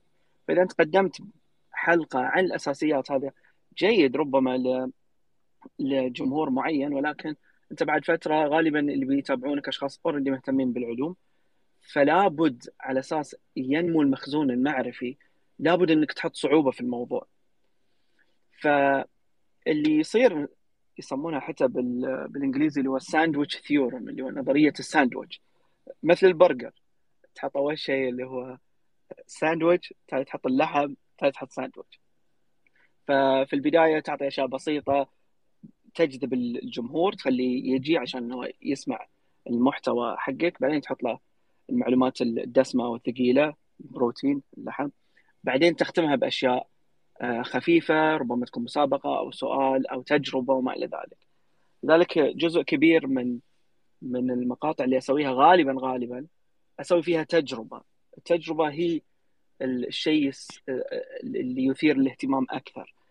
فلما بس تعطي معلومات عامة نظرية ربما ما تكون آه، تصل أو تجذب الانتباه قد ما تكون تجربة. ربما. تقدرون تجربونها عندكم في البيت. آه، أي أحد في البيت أو في الاستراحه عندك في الشباب ولا في الجامعة ولا أي أحد. فاذا تبي تشرح موضوع مثلا اختلاف الضغط ما بين الموائع اللي هو السائل والغاز. فالماء سائل الهواء غاز. لما تبي تتكلم أنت عن هذا آه، مستوى الضغط اللي يأثر ما بين هالاثنين في الكرة الأرضية تقدر إنك تشرحها بشكل عام عبارة عن كلام ولكن تقدر تسوي تجربة إنك تجيب كأس ماء مليان لحده وتحط ورقة بعدين تقلب الكأس فتلاحظ إن الماء لا ينسكب لماذا؟ وهنا تبدأ تشرح لماذا آه، تقدر تبدأها بإنك لو بنطبق نظريه الساندويتش تقدر تقول لهم بسوي لكم خدعة بسوي لكم سحر وات ايفر فأنت جذبت انتباههم تسوي تجربة قدامهم قدام الأطفال اللي في عائلتك أو في الاستراحة وات يعني في محيطك بعدين تشوف الماي ما طاح فتسأل ليش الماي ما طاح؟ فهنا يبدون يفكرون. يدرون إنه مو سحر بس يبون يشوفون إيش عندك. إيش سالفتك. فهذا هذا الموديل البسيط اللي أنا سويته الآن هذا مثال. نقدر نطبقه على أي موضوع علمي إحنا نتكلم آه، فيه أو عنه يعني. فعلا هو التنويع في طرح المادة العلمية جدا مهم. يعني ممكن يكون آه، زي ما قلت بتجربة علمية أو حتى بسؤال أو حتى التفاوت في صعوبة الموضوع اللي أنت جالس تطرحه. حتى يعني تكسب الاثنين سواء اللي هو أصلا متشبع معلومات وبس حاب يستزيد أو اللي ما عنده أدنى فكرة وفعلا هو حاب يعني يطلع على الأساسيات. آه ومن هذا المنطلق بوجه سؤال الأستاذ رامي. آه رامي أنت جربت المحتوى المرئي والمحتوى خلينا نقول المكتوب. آه فإيش تحس إنه الإقبال عليه أكثر من الناس واللي يتفاعلوا معاه وفعلا يفهموه أكثر؟ يعني هل آه، حسيت إنه البثوث جالسة تثري الناس وتضيف لهم أو المحتوى المكتوب أو غيره من المحتويات الأخرى اللي تقدمها؟ بالفعل سؤال كثير مهم. أنا لكن عندي تعقيب سريع على الكلام اللي قاله آه، الأستاذ علي. آه، ذكرني كلامه بجلسة متعة التخيل Fun to Imagine مع العالم ريتشارد فاينمان. هاي طبعا بتلاقوها على اليوتيوب بتلاقوها مترجمة أيضا. من أجل من أمتع وأجمل الجلسات. التركيز فيها طبعا هو سؤال أنت بتسأل سؤال بسيط مثلا ليش المغناطيس بيجذب أو بيتنافر أو ليش يعني القطبين المختلفين بالمغناطيس بيتجاذبوا والقطبين المتشابهين بيتنافروا؟ آه، نحن دائما بناخذ كثير من هاي الحقائق العلمية آه، إنه خلص هاي مسلمة وما بنسال ليش هيك عم بيصير عادة. الطفل ميزه الطفل وميزه إنه نحن نحاول ندرس ونفهم الأطفال المنهج العلمي وندربهم على المنهج العلمي على عمر صغير إنه بالأساس هو بيكون عندهم هذا الموضوع عندهم هذا الفضول الطفل دائما بيضل يسأل ليش؟ لما بتعطيه تفسير بيسألك ليش هذا التفسير هيك؟ بدك تعطيه تفسير أعمق منه واعمق منه واعمق منه. فهو بتوصل لمرحلة آه، بتصير بدك تسأل أنت شو هو الفهم شو هو يعني مبدأ العلم؟ المبدأ العلم مو هو تفسير نهائي لكل شيء هو آلية العثور على التفسير الصحيح. يعني العلم هو ما بيعطي جواب لكل شيء ما بيكتشف الحل لكل شيء. في كثير شغلات مجهولة بالنسبة للعلماء ومجهولة بالنسبة للعلم. لكن العلم هو أفضل طريقة للتأكد من إنه النظرية اللي أنت اقترحتها أو الفرضية بالأحرى اللي أنت اقترحتها لتفسير المغناطيس أو لتفسير حركة النجوم أو لتفسير كل هاي الظواهر هي صح أم فرضية آه، خطأ عبارة عن مغالطة أو أو أسطورة أو خرافة؟ آه، فالمنهج العلمي دائما هو مثل الصعود على درجات سلم لحتى تفسر آه، مثلا كرويه الأرض أنت بحاجة لتفسر عدة شغلات قبلها. تفسر شغلات مبادئ بسيطة لها علاقة بالزوايا لها علاقة بإنه شعاع الضوء بيمشي باتجاه مستقيم هاي الأمور. ف المسطح عادة أو أصحاب نظرية المؤامرة بيحاولوا يقفزوا من الدرجة الأولى للدرجة الأخيرة لأنه بيلاقوا هذا الموضوع أسهل بالنسبة لهم فبالتالي إجباري دائما بيوقعوا ما بيقدروا يصعدوا السلم بشكل منيح. وأنا لحتى أقنعهم وناقشهم المنطق بدي أمشي معهم السلم درجة درجة بدي أشرح له من البداية للأخير. لكن الفكرة إنه هو رافض أصلا يصعد السلم وهي ممكن نحكي فيها بموضوع أعمق يعني كيف نحن بنخليه يقبل يسمعنا يقبل يمشي معنا. أما بالنسبة للشرح الصوتي والشرح المرئي هو آه، يعني عبارة عن أداتين كل أداة لها استخدام مختلف. في فيديو لديريك مولر أيضا برجع بستشهد فيه صاحب قناة فيرتاسيوم العلمية آه، بيتعمق بهذا السؤال منيح وهو مختص بهذا الموضوع تحديدا. آه، إنتاج الشرح المرئي دائما هو محتوى أصعب بده مونتاج بده تسجيل بده إضاءة وكاميرا وما بعرف شو أو رسومات وتحريك وهي القصص. آه، لكنه بيس يعني بيسمح لنا نبسط أفكار علمية معقدة جدا مثل علم الصواريخ وكيف تعمل صواريخ الفضاء أو ميكانيك الكواكب وميكانيك المدارات وهي القصص. كيف نحن نبسطها؟ برسمة معينة على مثل ما نحن بالبثوث تبع بوابة الفضاء مثلا كثير مرات بنرسم فوق البث يعني فوق الصاروخ بنرسم شخبرة رسومات. هاي الرسومات البسيطة جدا بتساعد الناس تفهم كيف بيشتغل الصاروخ كيف بينطلق كيف المدار كيف بيوصل للمدار وبتصحح كثير مفاهيم خاطئة. فهذا الموضوع جدا مفيد بهذا بهي النقطة لكن أيضا له له مشكلة إنه أحيانا آه، بيعطيك آه، فهم سطحي للمعلومة. المحتوى المرئي بيعطيك فهم سطحي أو وهم المعرفة. يعني لما أنت بتشوف المعلومة قدامك مرسومة قدامك دماغك ما بذل جهد ليتخيلها ليتخيل المفهوم أو يتخيل الفكرة اللي عم تنشرح لأنه هو شايفها جاهزة قدامه. فلما ما بيبذل جهد رجعنا للموضوع النظامين بالدماغ. هو استهلك أو استخدم النظام السريع النظام قليل المروه اللي اللي اللي اللي كسلان اللي ما بيقبل أو ما بيحاول يتعلم ويفهم ويفكر كثير. فلما نحن بنستخدم هذا النظام لأنه المعلومة جاهزة قدامنا آه، بناخذ شعور إنه نحن فهمناها لكن مجرد انتهى الفيديو وطلب حدا منا نشرحها آه، نشرحها بكل ثقة لكن ممكن نغلط فيها أو ممكن نشرحها غلط ممكن فهمانينها غلط. بس بنكون واثقين إنه فهمناها صح. وهذا الشيء اللي بتحسوه أنتم لما بتناقشوا أي حدا من آه، المسطحين أو نظريات المؤامرة أو ما شابه بتلاقوا عندهم ثقة عالية جدا جدا جدا على رغم التخبيصات اللي بخبصوها. السبب إنه بيكونوا استخدموا هي الطريقة حاولوا يقفزوا على سلم المنهج العلمي. فالصوت هون بيعطينا مجال للتعمق أكثر في فهم المعلومة. لأنه لما بنسمع وبنشرح وبنحكي دماغ المستمعين اللي عم يسمعوني الآن عم يتخيلوا كل شيء عم بحكيه عم دماغهم عم بيبذل جهد ليتصور ويفهم الفكرة اللي عم عم تنحكى أو عم تنشرح. وبالتالي آه، بتكون فهمهم لهي الفكرة بتكون أعمق. ما بيكون في سوء فهم ما بيكون في شعور بانه إنه خلص أنا فهمتها فهمتها وهي بتكون واصلة غلط المعلومة. لكن بنفس الوقت أنا ما فيني أشرح مثلا علوم الفضاء والصواريخ وهي القصص ببودكاست صوتي. يعني الموضوع جدا تحدي صعب لأنه في كثير أمور أنا مضطر يعني أشرحها بإيدي أو أشرحها على الكاميرا أو أشرحها برسمي أو بتحريك. ما بقدر أو بمحاكاة يعني ما بقدر أوصلها بالكلام. فأنا بتوقع هذول الفرقين الأساسيين. طبعا دائما دائما نحن كبشر آه، بنستخدم عيوننا وبنستخدم آه، اذاننا بطريقتين بأسلوبين مختلفين وطريقة دماغنا طريقة تواصل دماغنا مع هذول الحاستين آه، مختلفة وبتلعب دور بكثير بأسلوب تقبلنا للمعلومة وفهمنا لها عن طريق هذول الحاستين.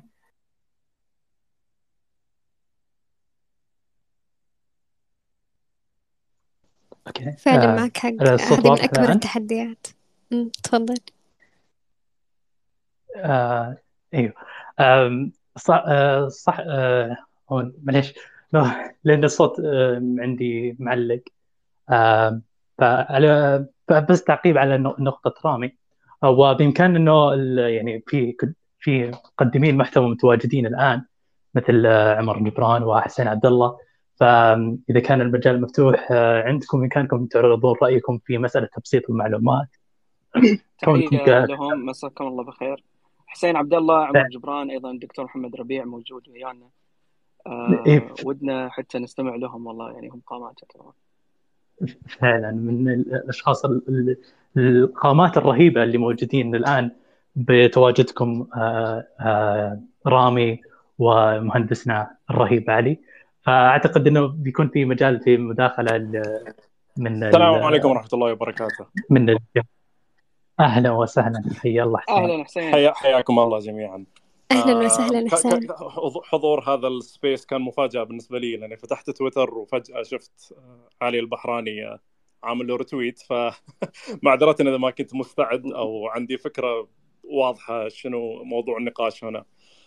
اللي سمعت نحب نفاجئكم. اللي سمعته هو نقطتين. هو نقطة التعليقات على المحتوى العلمي مثلا المطروح في الجمهور العربي ومستوى تبسيط المعلومات.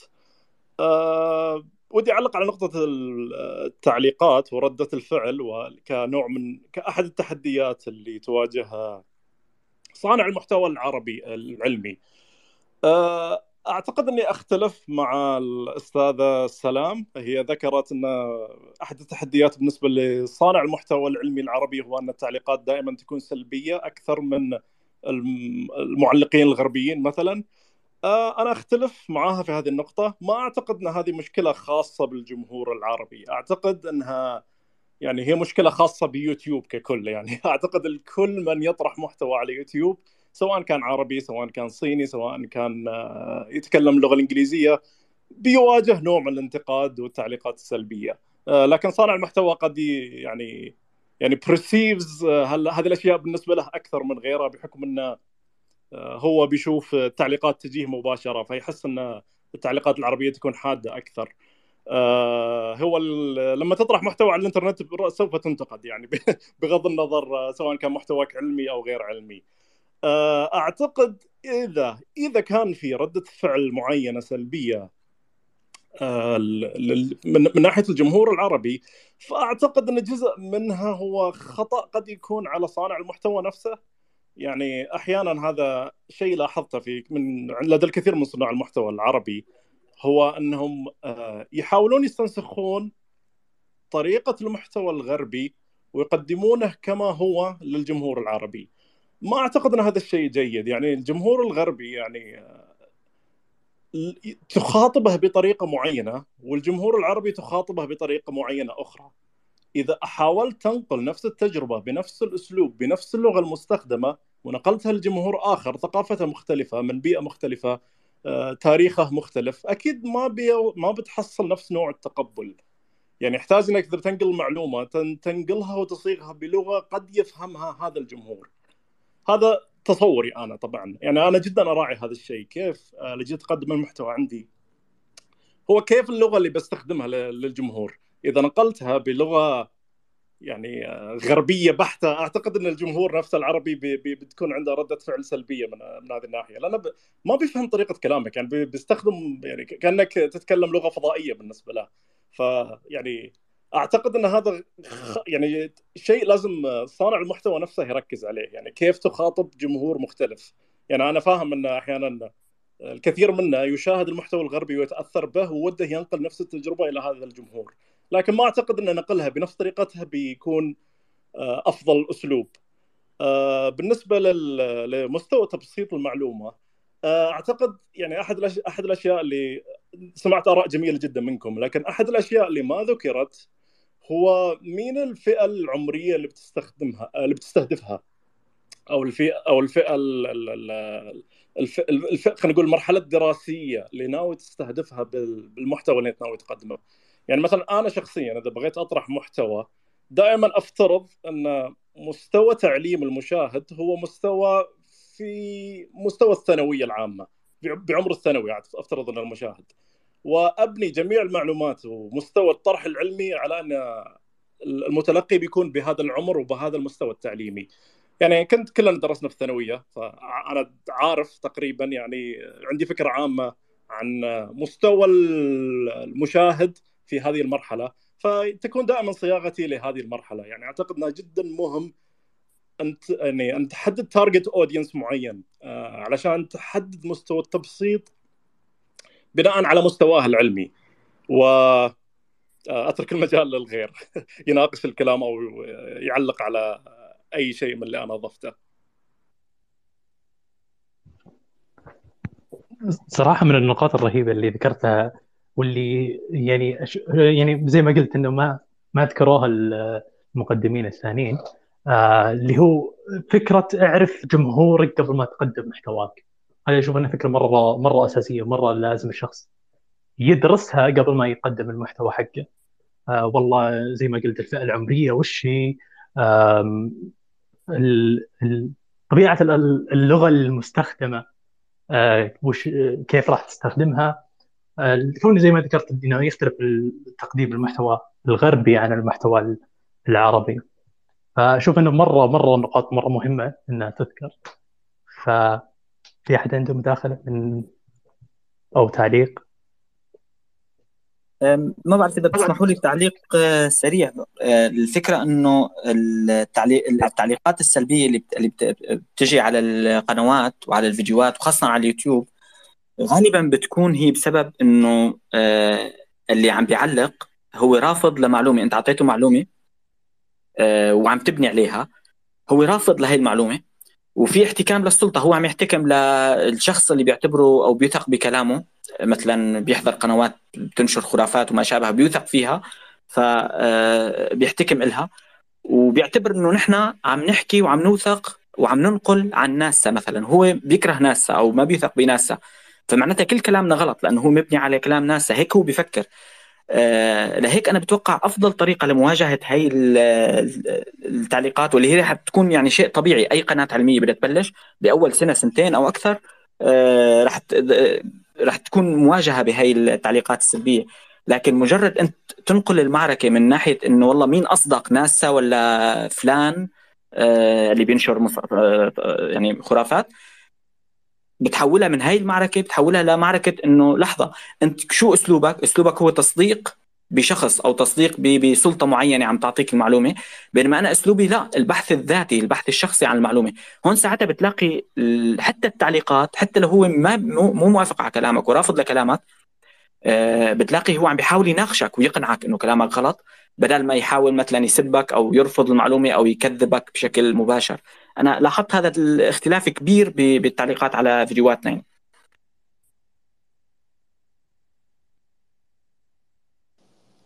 آه فعلا صحيح. مشكلة أغلب الناس إن هم مشخصنينها من المصدر نفسه. يعني كثير اليوم يعتقدوا أن ناسا بانية جدار حول الكرة الأرضية أو زي ما يقول الأرض المسطحة وإنه هي محتكرة وبلا بلا بلا غيرها من الكلام غير المنطقي. آه أستاذ عمر ودكتور محمد تفضلوا.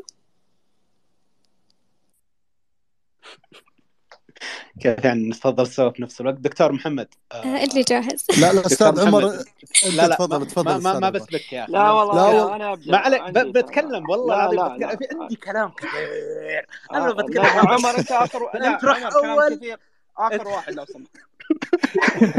دكتور محمد أنا أنا أنا اصر عليك. لو سمحت تفضل. دكتور محمد رفع إيده قبل. تمام تمام تمام تمام. أنا الوالد ما يحب اللي يتعازمون على فنجان القهوة قبل. كان يعص فأنا ما أبي أقع في نفس الخلل. أسعد الله والله مساكم. ما تحاسب يا دكتور. الله يسعد مساكم جميعا وجدا ومساك يعني يا رب. أنا في إجازة لكن أعدتوني الاجواء الجميلة اللي يعني أمانة العالم الجميل اللي أحبه والأشخاص اللي يعني وجودكم أنتم أمانة. ليس فقط أنا يمكن كثير منكم لا أعرفهم على المستوى الشخصي لكن حصلت لي الفرصة في هذا المجال الجميل إنه إنه نطلع على الأفكار وعلى على ما تطرحونه على التنوير اللي قاعد تقدمونه لمجتمعنا. الذي هو بأحد يعني بأشد الحاجة لمثل هذا الأمر. آه، أي تقديم زيادة ممكن يكون كإدخال الطعام على الطعام. خلوني أدخل على النقطة. أنا أثارني جدا المتحدث اللي قبلنا الأستاذ حسين أعتقد. وأعجبني تعليقه جدا وأرفع له القبعة أمانة في فيما تقدم فيه وما تفضل فيه وهو ينم عن خبرة في صناعة المحتوى. أنا أفترض أنه أنتم تقصدون في صناعة المحتوى المحتوى الموجود على ال social media. لكن في الحقيقة آه، أنا كوني يمكن أختلف عن بعض الإخوة الموجودين في صناعة المحتوى أنا دخلت يمكن متأخر في ال social media. أنا كنت أنشر العلوم ميدانيا وما أخفيكم سر نشر العلوم ميدانيا من خلال الدورات وال يعني أصنع محتوى لدورة معينة بنفس الطريقة اللي تفضل فيها الأستاذ حسين أشوف الفئة اللي أستهدفها الفكرة اللي بقدمها أحيانا حتى أقابلهم ويكون في عملية تطويع وتعديل للمفاهيم أثناء الدورة أثناء تماما مثل أي معلم ولكن بطريقة شوية نكون تكون مبتكرة مع مع آه، طلابي. لذلك الآن أنا مداوم صار لي سنوات الحمد لله مع مجاميع بحثية من فئات مختلفة فئة طلبة الجامعة وفئة حتى خريجين معلمين وحتى يعني في آخر يمكن ست سبع سنوات مع طلاب من المرحلة الثانوية أعمل جروب بحثي لمدة شهرين في كل صيف ويعني يمكن اللي يتابعني يشوف هالأمور أحيانا نقوم بعض الأنشطة نأخذهم لأفكار متقدمة جدا. في صناعة المحتوى سواء كان آه، ميدانيا أو في ال social media آه، لي تجارب بسيطة جدا يمكن آه، تتقزم أمام تجارب إخواني اللي موجودين لكن إحنا في مجتمعنا لنا خصوصية. أتفق إنه هناك تعليقات سلبية وفي resistance في في مقاومة للأفكار العلمية من كل المجتمعات.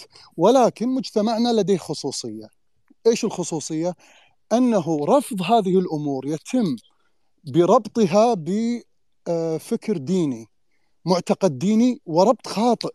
ربط خاطئ لهذه المسألة. لذلك لا تكاد تخلو لي دورة أو حتى مساحة علمية في, في تويتر أو غيره ما أشدد وأؤكد على اختلاف المنهج بين الدين عندنا والعلم. ما يقوم على التشكيك وما يقوم على التسليم. ديننا في شعائرنا في أفكارنا دائما يفتقر مجتمعنا لتوضيح هذه الفكرة.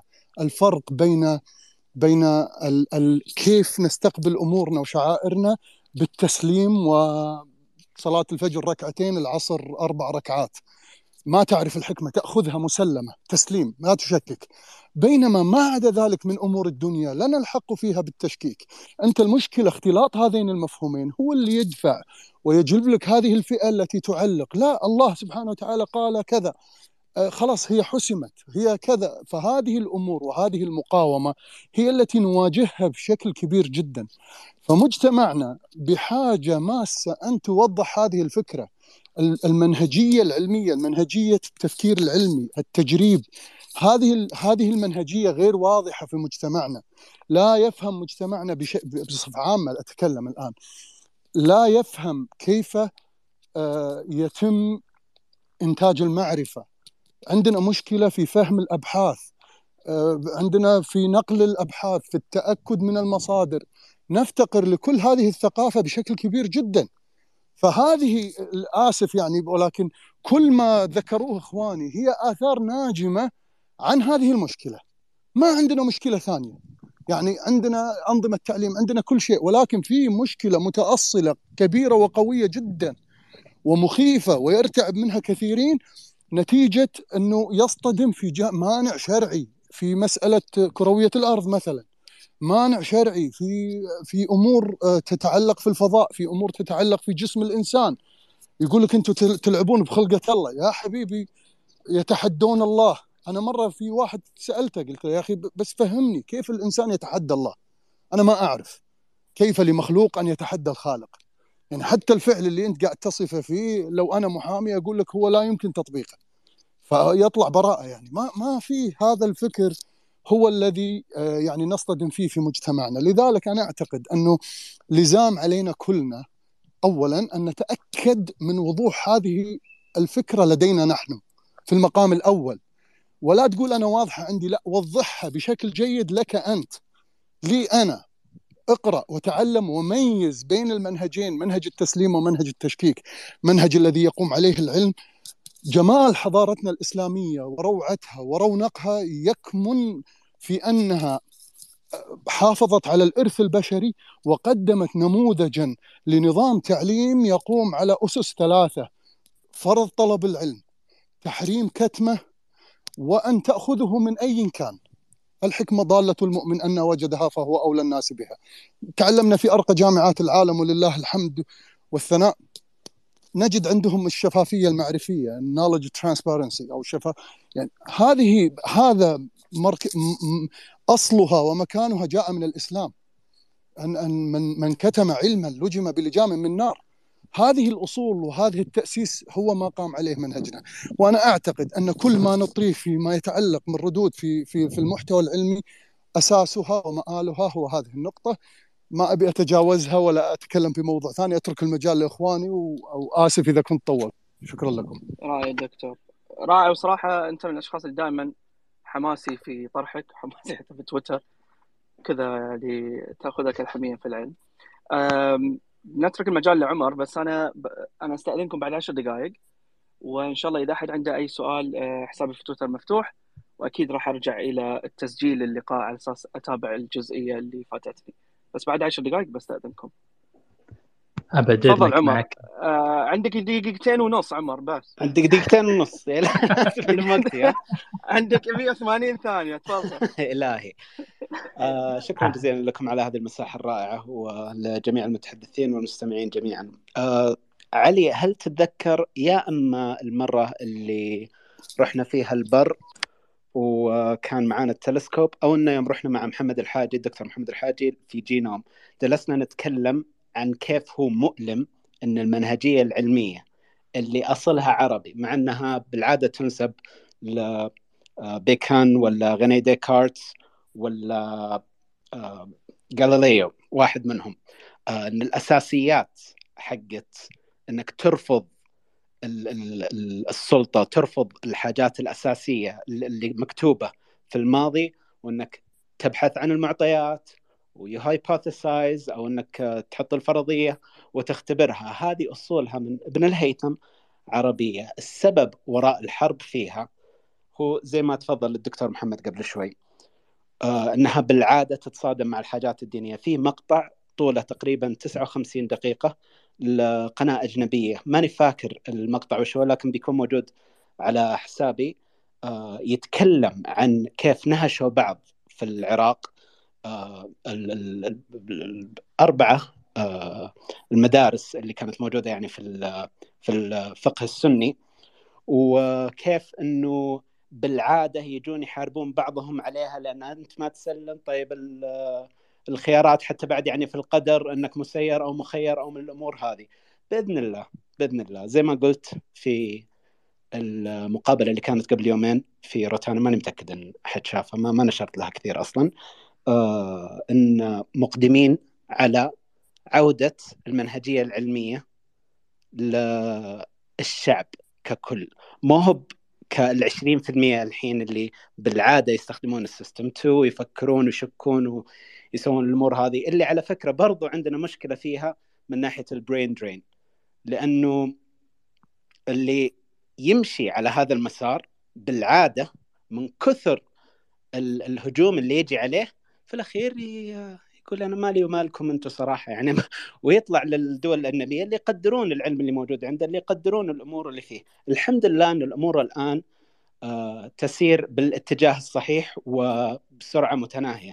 لله الحمد آه عشان عمر ما أطول عمر إذا أيوة تسمح. لي بس آه، معلش إيه. مقدمتك آه، جيدة لمواضيع متعددة مم. نبي الآن عمر عمر أنت الحين لأن إحنا نتكلم عن آه، المحتوى العلمي العربي نعم. نستفيد من تجربتك أنت دخلت في في اليوتيوب.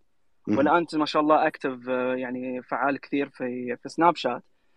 فلو تجاوب على سؤالين طرحوا لنا قبل يمكن ما تجي أو إنك شفتهم آه، كيف تقرر إنك تبسط المعلومة نفسها؟ آه، وإلى أي مدى أنت تبسط المعلومة؟ كيف يعني تختار موضوع وكيف تبسطه؟ والشيء الثاني اللي هو كيف تتعامل مع الردود السلبية أو الردود اللي آه، وإحنا شايفين يعني الأحيان حتى يهاجمونك شخصيا ما ما لهم دخل بالموضوع إيه. فجاوبنا على هالمحورين هذول حاضر حاضر. حاضر حبيبي ال- الإجابة اللي أنت أعطيتها تراها بالضبط الإجابة اللي أنا كنت ممكن أعطيها اللي تعطي معلومة آه، بالعادة يعرفونها الأغلبية زي الهوك ويدخلون معك فيها.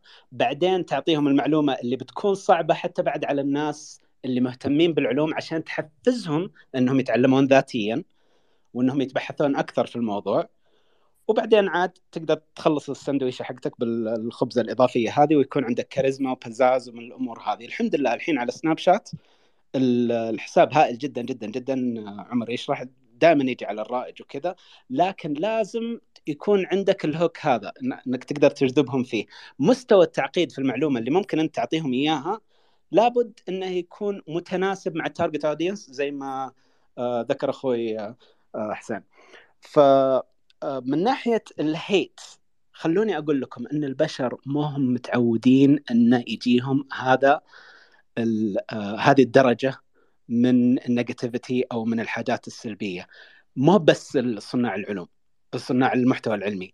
أتكلم عن ممثلين أتكلم عن مغنين أتكلم عن ناس في ال- الفن ولا في أي حاجة آه، تطرح للعوام للناس.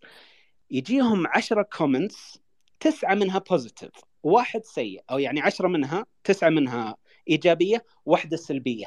اللي أنت بتركز عليه كإنسان السلبية.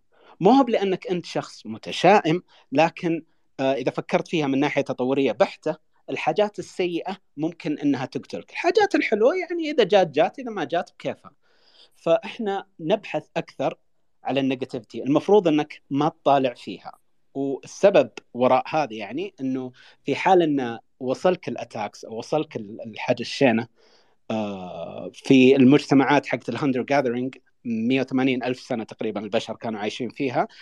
إذا نفوك من الجماعة. إذا خرجوك من عندهم أنت بتروح للعراء وبتموت. فإحنا أفضل لنا آه، آه، من الجينات حقتنا أن نهتم لرأي الناس فينا. العالم اللي إحنا فيه الحين متغير جدا. الناس اللي يبغون يدخلون في آه، صناعة المحتوى خصوصا العلمي لازم يكون عندهم جلد ثخين جدا جدا جدا جدا جدا. لأنه إذا بتركز على الحاجات السيئة صدقني ما راح تقدر تكمل. آه، حتى بعد في حاجات كثيرة يعني في السوشيال ميديا مو بس المجال العلمي. إذا كنت تبغى تدخل آه، وتكون صانع محتوى خصوصا لو تتكلم عن حاجات حساسة يعني أشياء آه، أساسية. عندنا إنه مستحيل. هذا خط أحمر المفروض إنك ما تتكلم فيه حتى ولا ترفع. أصبعك فيه. لازم تكون صلب جدا جدا جدا جدا. ولازم تفهم إنها it's not about you مش عنك أنت. هي. أكثر واحد اللي بيحصل على ال likes أكثر واحد بيحصل على ال interactions خصوصا على تويتر ويوتيوب هو الشخص اللي يقدر يأذيك أكثر شيء. هو اللي بيجيه التفاعل أكثر حاجة. ف you have to brush it off. لازم إنك تقدر تستمر في طريقك. في analogy استخدمتها آه، خصوصا لما خصوصا لما يجون يتكلمون معك على ال cancelة. عرفت كيف؟ لما تكون أنت cancelled آه، الأستاذ علي نجم أعتقد يوم كنت أغطي معاه في أبو ظبي آه، مذيع كويتي قال لي انه ما قدر ينام الليل. حسن أبو فلة. يعني تخيلوا قاعد يجمع للنازحين السوريين 11 مليون دولار. حاجة جميلة جدا مرة مبسوطين إحنا منه. وقامت ال cancelة عليه. لما الناس يركبون الموجة تأكد إنها مو عن حاجة أنت سويتها. بالعادة بالعادة اجتماع الأغلب يعني الصحة مع إن هذه مغالطة لكن بالعادة الجماعة ما تغلط. بس في بعض الأحيان تجي هي على ال virtue signaling إنهم يبغون يقولون شوف مدى نظافتي أنا ومدى رقي أخلاقي في حيث إني أنكرت المنكر اللي موجود هناك. في ناس يبغون يحصلون على اللايكات والأمور هذه. لازم أنت تدرس كثير. في المواضيع هذه عشان تقدر تتخطاها وعشان تتغلب عليها. صحيح. خصوصا؟ موضوع حتى التنمر الإلكتروني هذا شيء ربما يصير حتى بدون سبب. ربما أنا أخذ رسالتك وأختم بهذه المداخلة وأستأذنكم إن إذا نبي نربط تجربة مثلا عمر والأشخاص اللي ذكرهم علي نجم وغيره حسين أنا أو اي الردود اللي تجينا إحنا قول في أشخاص هذيل أوكي عندهم متابعين وقاعدين يحطون بشكل يومي شهري فأكيد بتجيهم هذه التعليقات. أبي هذه رسالة للجميع اللي يستمعون لي سواء مستمعين ومستمعات إذا أنتم مهتمين بالعلوم وأكيد إذا أنت مهتم عن شيء راح تتكلم عنه صح؟ راح تكتب تغريدة راح تسوي like لفيديو ربما تكتب فيديو أو تسجل فيديو تسجل بودكاست في التيك توك في سناب إلا ما بيجيك واحد بيقول لك يا رجال ريح بالنا بس. ولا ما عندك سالفة. ولا استريح. البنات مثلا لا تفلسفين علينا. إيش فهمك من هالكلام ربما هو تعليق بسيط ويصير عابر بالنسبة للشخص اللي كتبه ولكن الرسالة هنا لا يأثر فيك. أنا أدري إنه صعب مثل ما قال عمر هذه طبيعة إنسانية. آه، آه، ولكن حاول إنك تركز على الرسالة النبيلة اللي أنت قاعد تسويها أو أنت قاعد تسوينها. أكثر من ان تعطي هذا الشخص أكبر من حجمه. لأن صدق أو لا تصدق هو خلف الشاشة يذمك ولكن ربما لو قابلك وجها لوجه راح يسلم عليك ربما ياخذ معك سيلفي أو يعني يعاملك بشكل جيد. فهو طبع آه، بين قوسين تنمر إلكتروني لابد منه موجود في جميع آه، وسائل التواصل الاجتماعي. ولكن لا تخليه عائق لكم أنتم للجميع إنك أنت تنشر المعرفة أو إنك أنت آه، تتحدث عن الشغف أو الشيء اللي تحبه. ويعطيكم ألف عافية. يعطيك العافية مهندسنا علي و وابد خذ خذ وقتك وخذ راحتك وأذنك معك وشكرا على حضورك. آه يعني اوجه لك الشكر أنك حاليا بتطلع لكن راح يكون في تكملة إن شاء الله بعدها. آه فشكرا على حضورك. آه وأتمنى بأنه اللقاء كان خفيف ولطيف آه معك ومع الجميع أيضا. آه بتوجه الآن يعني لرامي اللي كان يعني من زمان ما تكلم نبغى نسمع صوتك شويتين. فنبغاك تتكلم عن شوية عن المثبطات اللي حصلت في الاسترو جيت وكيف إنه نشأت من البداية يكون إنه محتوى فلكي ومحتوى دقيق أنا يعني لو سمحت لي كمان مرة دائما الكلام اللي بيتفضلوا فيه الضيوف آه، بالفعل رائع وبيحفزني إنه أنا يعني آه، دائما بحب آه، يعني اعلق عليه أو اعقب عليه بشكل مختصر بالفعل لأنه نقاط مهمة وجوهرية يعني هي بصلب صناعة المحتوى العلمي بالعالم العربي. آه، من هذا الموضوع أيضا شغلة لما لما عم نحكي نحن مثلا عن التعليقات السلبية اللي بتجي على أو التفاعل السلبي عادة اللي بيكون على المحتوى العلمي العربي آه، شفناها كشيء سلبي وشرحنا وتوسعنا بهذا الموضوع لكن آه، أنا بشوفها أيضا كشيء إيجابي. وين الإيجابية بالموضوع؟ الإيجابية بالموضوع إنه في مشكلة جذرية وكبيرة بالإنترنت هي مشكلة فقاعات الصدى أو غرف الصدى. يعني كل مجموعة محصورة ضمن مجموعتها فقط وبيشاركوا نفس الشيء. اليمين المتطرف مثلا بفكر بس بيمين متطرف اليسار بفكر بس يسار. المسطحين عندهم صفحاتهم وقنواتهم بيتابعوها ما بيطلعوا براتها ما بيتعرضوا لمحتوى براتها ما بيشوفوا محتوى براتها. واللي مهتمين بعلوم الفضاء والفلك بيتابعوا هالكم قناة الرائعة اللي موجودين اغلب أغلب صناع المحتوى الرائعين موجودين معنا اليوم. بيتابعوهم طبعا وخلص ضمن هاي الفقاعة ما بيطلعوا ما بيتوسعوا برات ليشوفوا مثلا آه، شو القنوات المسطحين عم بيحكوا أو شو عم بينشروا شغلات شائعات أو أو مغالطات. آه، الفكرة الإيجابية بموضوع التعليقات السلبية هذا معناه إنه آه، سلام قطناني أو الأستاذ علي البحي يعني أو أو أو أي قناة أي قناة موجودة يوريكا شو قناة الأستاذ علي طبعا.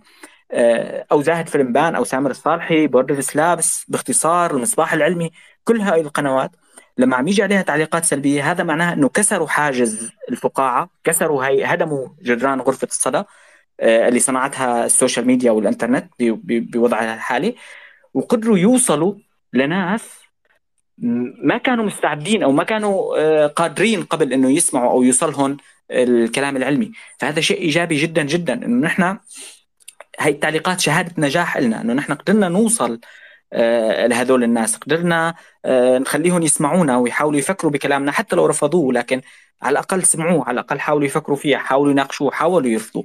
فهذا الشيء موضوع آه، جدا مهم. بالنسبة لأنه دائما نحن بنشوف هذا الشيء بيزيد وبينقص حسب الترند. بتلاقي دائما في قنوات بتنشر شعوذة بتنشر مغالطات بتنشر خرافات علم زائف بيسموه. أنا ما بحب سميه علم زائف لأنه كلمة علم غلط تنحط فيه بتسميته. آه، فهي القنوات لما بتنشر هاي الأمور وبتستخدم مصطلحات علمية بتستخدم لغة علمية آه، لكن فعليا الكلام غير منطقي ابدا والكلام غير علمي المفهوم اللي عم يحكوه خطأ. اللي بيصير إنه هاي بتجذب كثير من الناس المحبين للعلم لكن اللي ما عندهم اللي, ما عندهم خلفية علمية بعدهم من البداية بعدهم من الدرجة الأولى ب ب ب بالمجال أو بمحاولة معرفة والتعلم مثلا علوم الفضاء والفلك. فبتخدعهم كثير كلمات العلمية وبينجذبوا لهي القنوات. آه، بصير في عندهم يعني استغلال لهذا الموضوع. أصحاب هاي القنوات الشعوذة بيستخدموا هذا القنوات هذا الموضوع عن طريق الترندات الترندات. بيحاولوا قصدا يهاجموا المحتوى العلمي اللي عم ينتشر. لكن بنفس الوقت بنفس الوقت هذا الشيء صحيح هو عم يهدم الجدار يعني حتى يهجموا من فقاعتهم على المحتوى العلمي الموجود عندنا وأنا آسف عم بستخدم كثير يعني تعابير معركة للأسف. لكن آه، بدهم يضطروا يهدموا هذا الجدار. لما بيهدموا هذا الجدار كمان بصير نحن كلامنا يوصلهم بصير العلم الحقيقي يوصل لجمهورهم. هذا شيء يعني إيجابي وليس دائما شيء سلبي.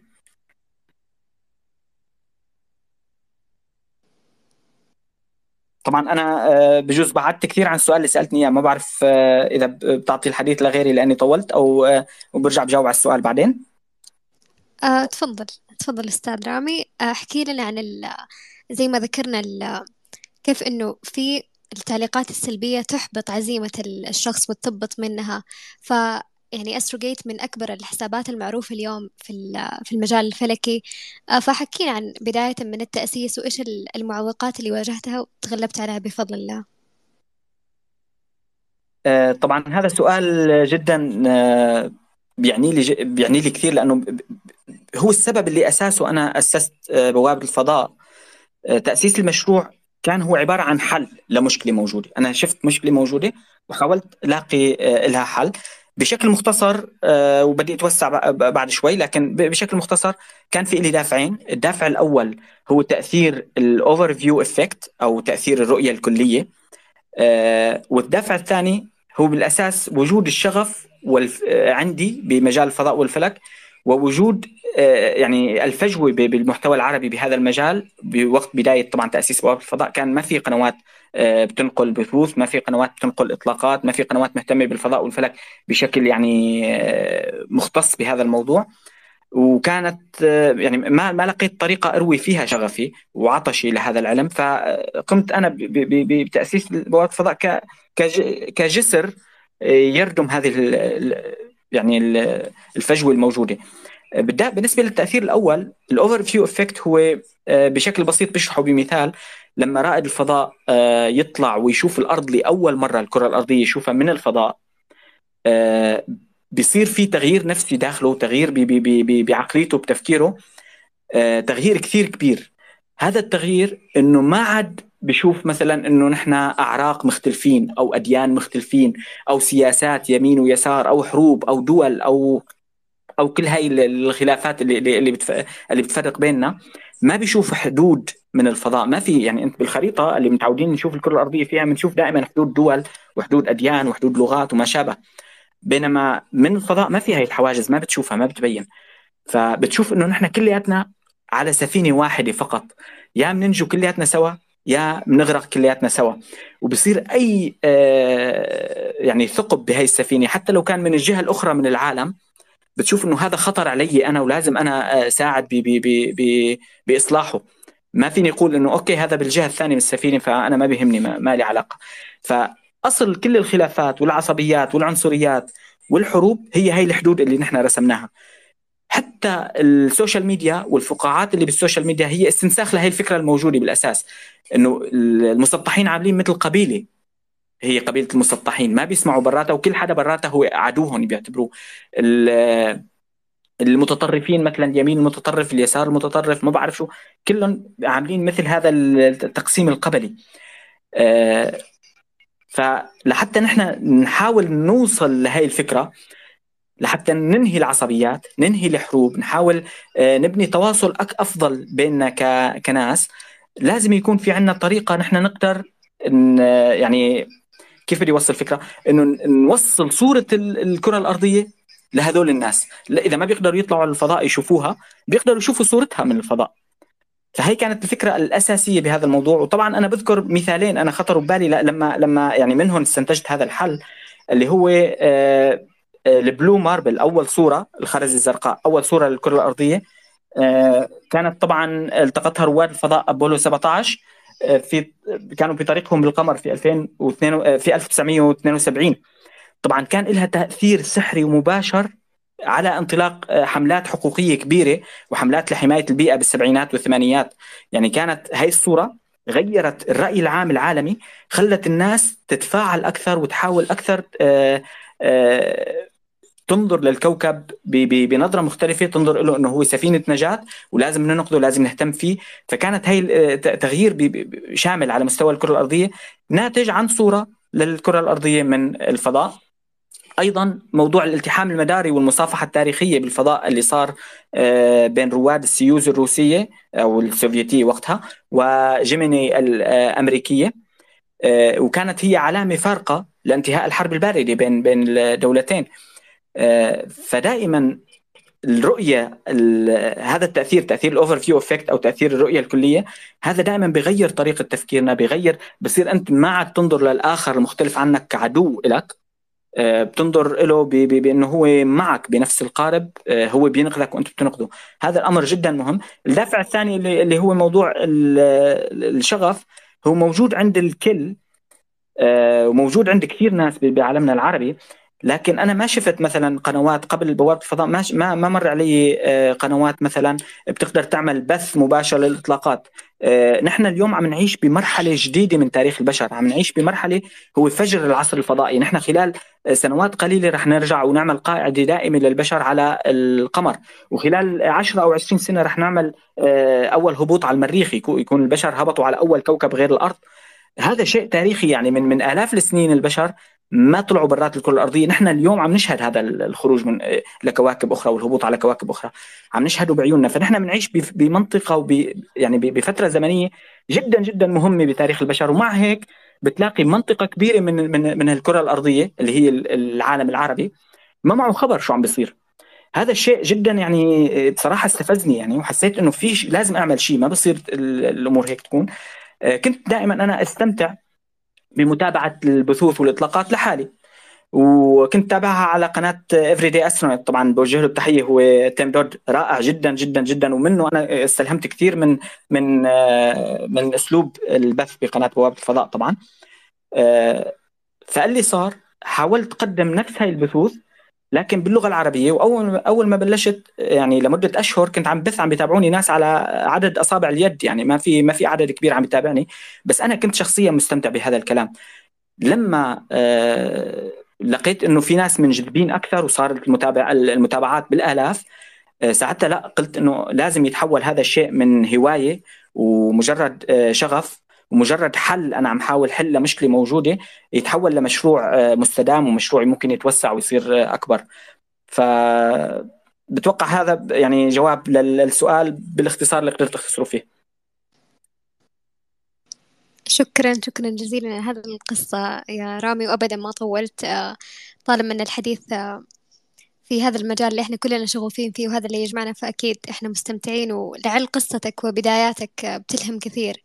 آه يعني فعلا زي ما قلت إنه في يعني كان ولا زال آه في نقص كبير ونفتقر هذا الشيء في العالم العربي اللي هو عالم أو مجال العلوم بشكل عام. فبإذن الله يكون الازدهار على يد أستروجيت وعلى يدك شخصيا وعلى يد بقية الأشخاص اللي اليوم شغالين في هذا المجال نقدر جميع الجهود. آه شكرا لك أستاذ رامي وشكرا آه لكل المتحدثين علي البحراني سلام آه عمر ودكتور محمد ربيع وجميع الأشخاص المتواجدين حتى وإن ما ما كان في فرصة إنهم يتحدثوا. شكرا للجميع وبإذن الله نلقاكم الأسبوع القادم في حلقة جديدة من أسترو فايل مع ضيف ملهم بإذن الله. آه لا تنسوا روابطنا في في المثبتة فوق ورابط ال group حق تيليجرام لمجتمع فضائي متكامل. آه نسعد بتساؤلاتكم وشكرا لكم مرة أخرى. فعلا شكرا لكم جميعا على حضوركم. كنا نتمنى ان نسمع منكم آه، زيادة ولكن آه، الوقت مع الأسف بدأ ينضغط وبكرة آه، عند الأغلب دوام أو مدرسة أو جامعة. فما نبغى نضغطكم ونأخركم زيادة ودنا نسمع كل واحد منكم والله.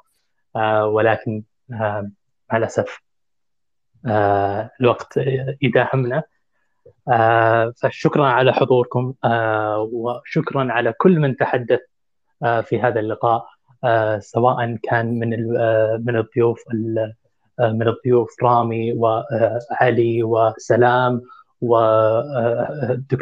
والاخ والأستاذ حسين الدكتور محمد عمر عمر جبران جميع من من من أعطى رأيه في الموضوع هذا.